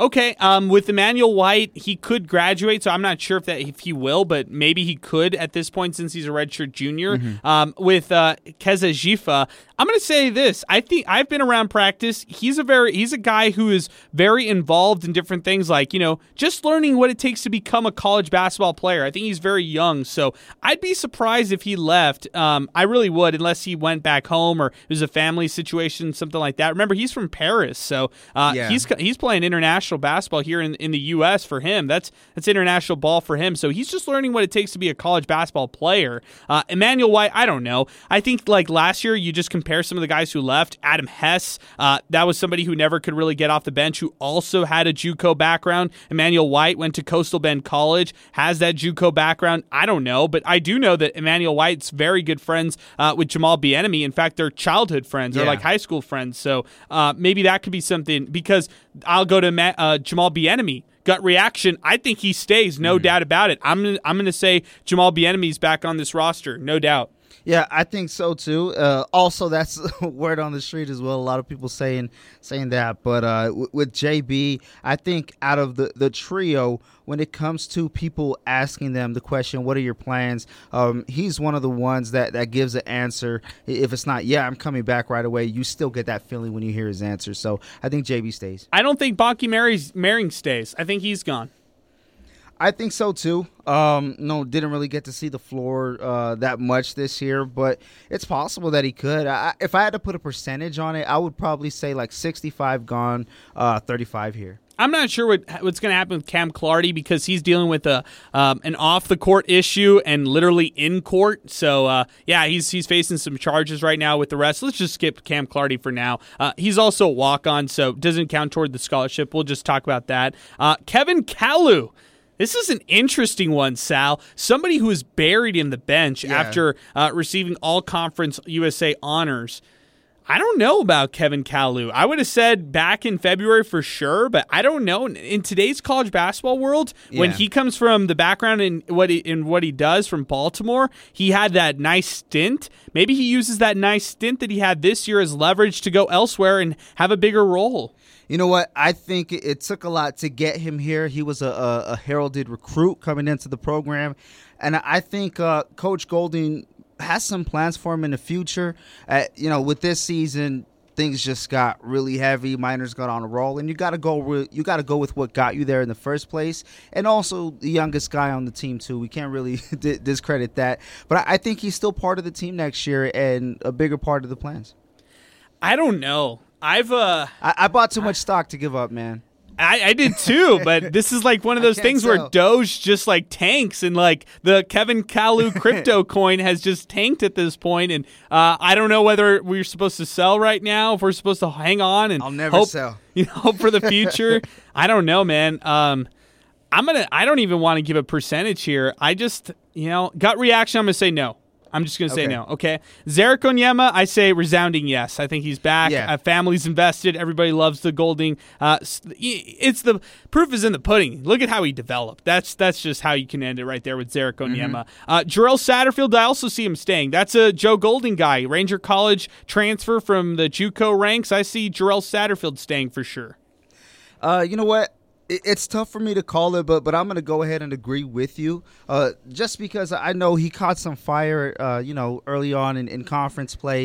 It kind of fizzled out, you know, with with the remaining games. But with Satterfield, I, still think we haven't even seen the best of him. I agree completely. So yeah, I, I think he stays and gives it another shot. I also think Jamari Sibley yep. stays. I think Sibley stays for sure. I'm gonna I'm gonna stick that right there, and I think that he'll be back for uh, 2022 23. And you know what? I'll, I'll go even a step further. Not only does he come back, but I think he becomes uh, one of the leaders on defense. Ooh, okay. Uh, he, he showed some great strides these last couple of games. Just the, the block that, that he had today was incredible. And also, you could see that he's becoming a little bit more comfortable, uh, not only in Golding's system, but uh, the pace of, of these Conference USA top teams. Okay, let's let's break this down, Sal. Now, if UTEP loses li- the likes of Souley Boum, Keonte Kennedy, maybe they lose Verhoeven. Who knows if they lose Maring Kevin Kalu, uh, Christian Agnew, you could think of whatever right there. Those are some of the names that I listed off.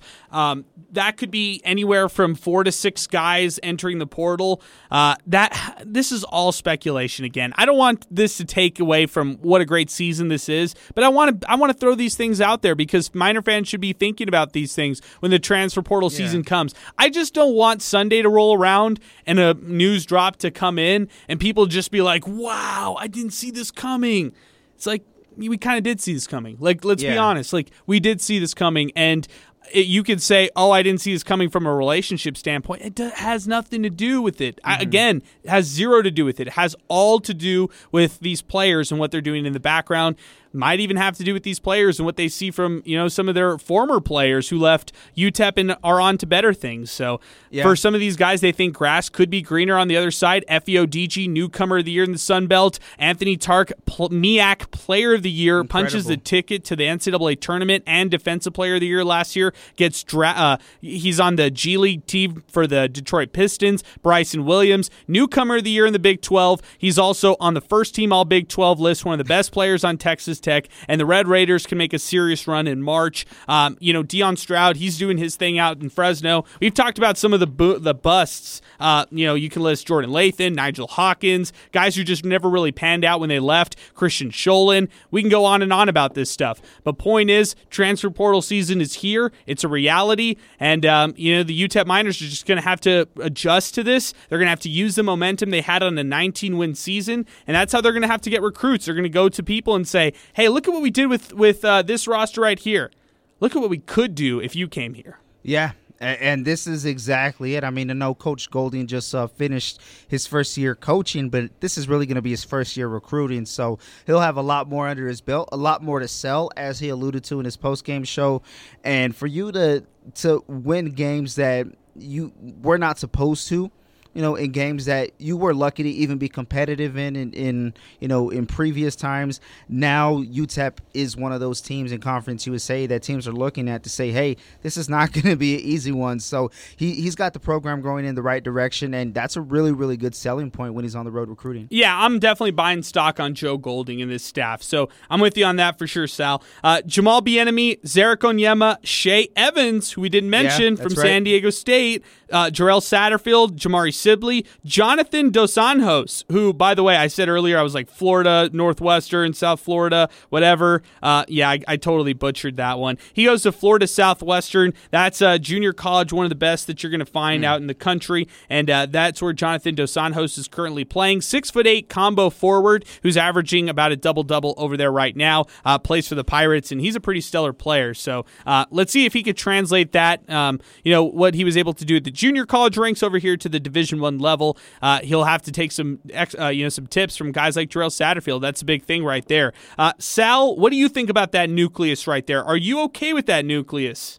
I'm okay with it as long as uh, at least one of the big three can stay, and that's what it's looking like right now. But a lot of guys that you mentioned there, they got better throughout the season. I mean, we got to see Big Z get his first start yesterday, and it, it, was meaningful. And Coach Golding said it himself. He didn't just throw him out there to to throw ODU out of the loop. He threw him out there because it was an actual plan, and he earned those minutes. So also when you look at the guys that you just mentioned, another offseason getting to prepare and practice and train with each other and learn from Joe Golding. They could be a lot better next year. Uh, it, will be tough if you lose two of the big three for sure, uh, but at least you know that when it comes to the system and guys buying in, uh, you, you could pretty much throw the, the confusion out the door. It's almost midnight on a Thursday evening in March, and we still have people listening to us. We still have people uh, tweeting us. Let's go through some tweets.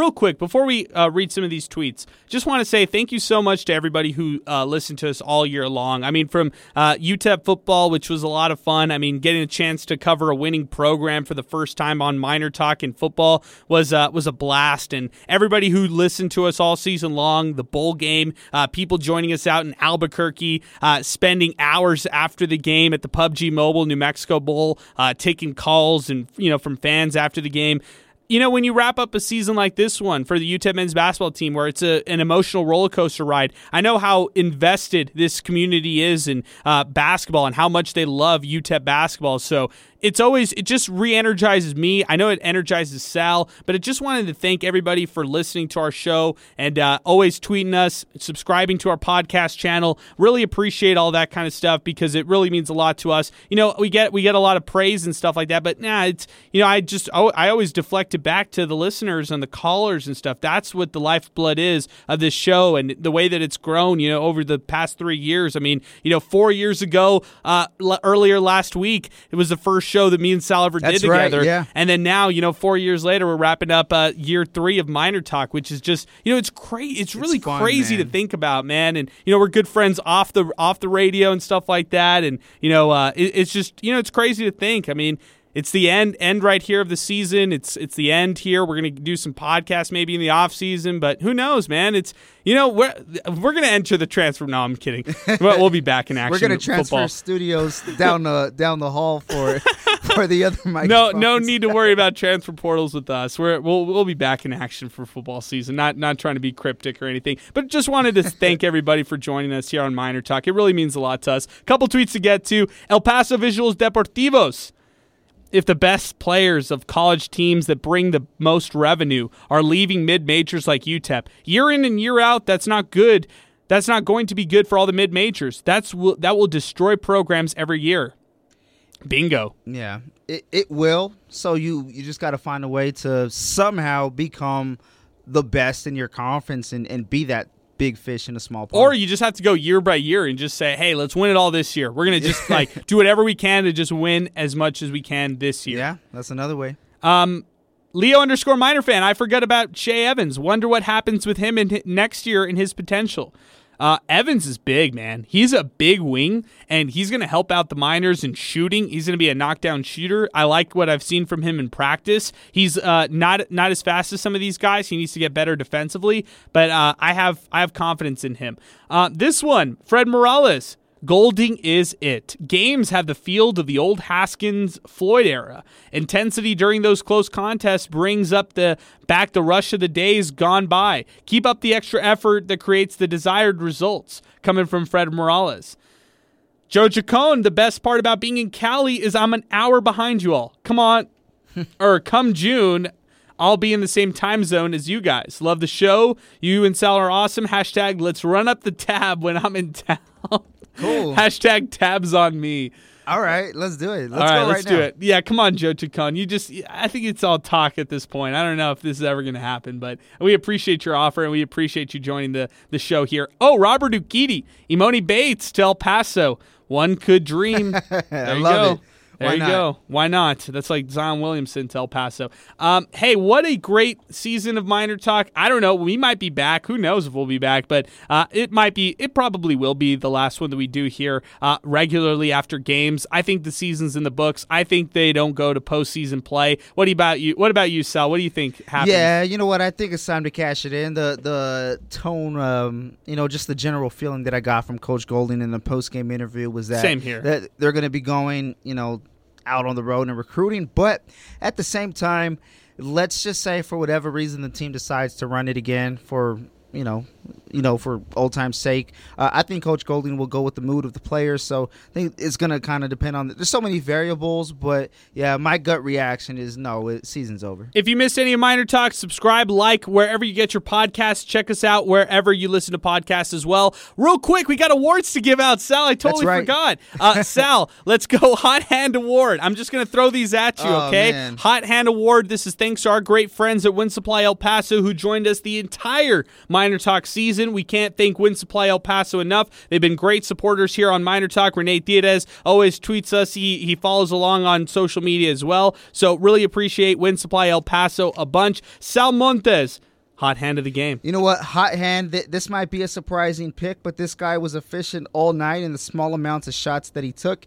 And uh, when he stepped in the game, you know, provided an impact. I'm going to go Alfred Hollins. There we go. Alfred Hollins, seven points today off the bench. He gave, gave the team a good spark when they needed to in 13 minutes of action. Yeah. Alfred Hollins, our Hot Hand Award uh, recipient today, and that's thanks to Winsupply El Paso. They are the official supplier of Champion Heating and Cooling products. To locate your nearest Champion dealer, visit the Find a Dealer tab at winsupplyelpaso.com. As people are tuning out, want to want to give one big shout out to our final player of the game. Thanks to our great friends at Keats Southwest, they've been doing it in El Paso for decades, and Keats Southwest brings us the player of the game after every UTEP men's basketball game. Can't thank Keats Southwest enough for joining us throughout the whole season of Miner Talk as well. Sal, where are we going with this one?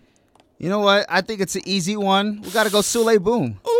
W- without a doubt. I know he was held scoreless in the first half, but player of the game. You're not play, not just player on offense. I mean, this guy gets nine rebounds, also gets seven steals. Seven. Seven steals. That's amazing. For for a game where it was a defensive showdown. If we're gonna talk player of the game and it's a defensive game, that right there should should just seal the case. So seven steals for Souley. Also gets a block.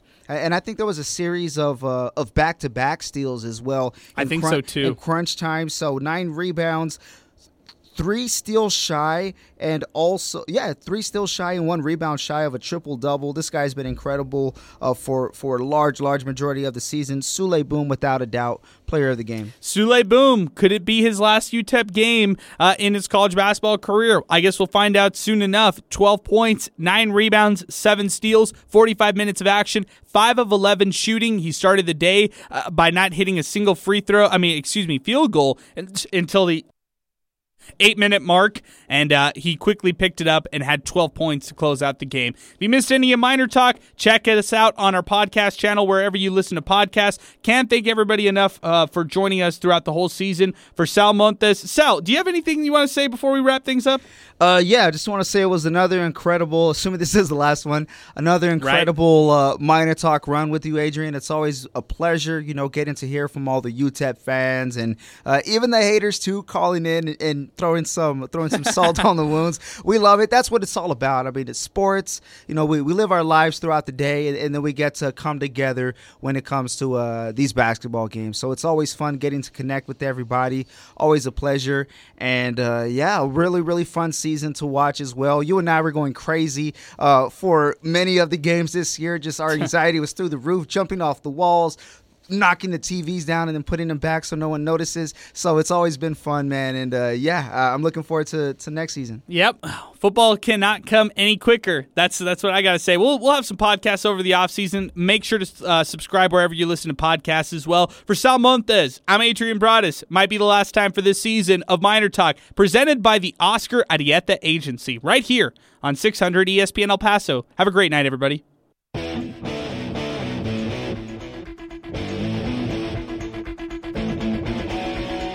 Been listening to Miner Talk, presented by the Oscar Arieta Agency.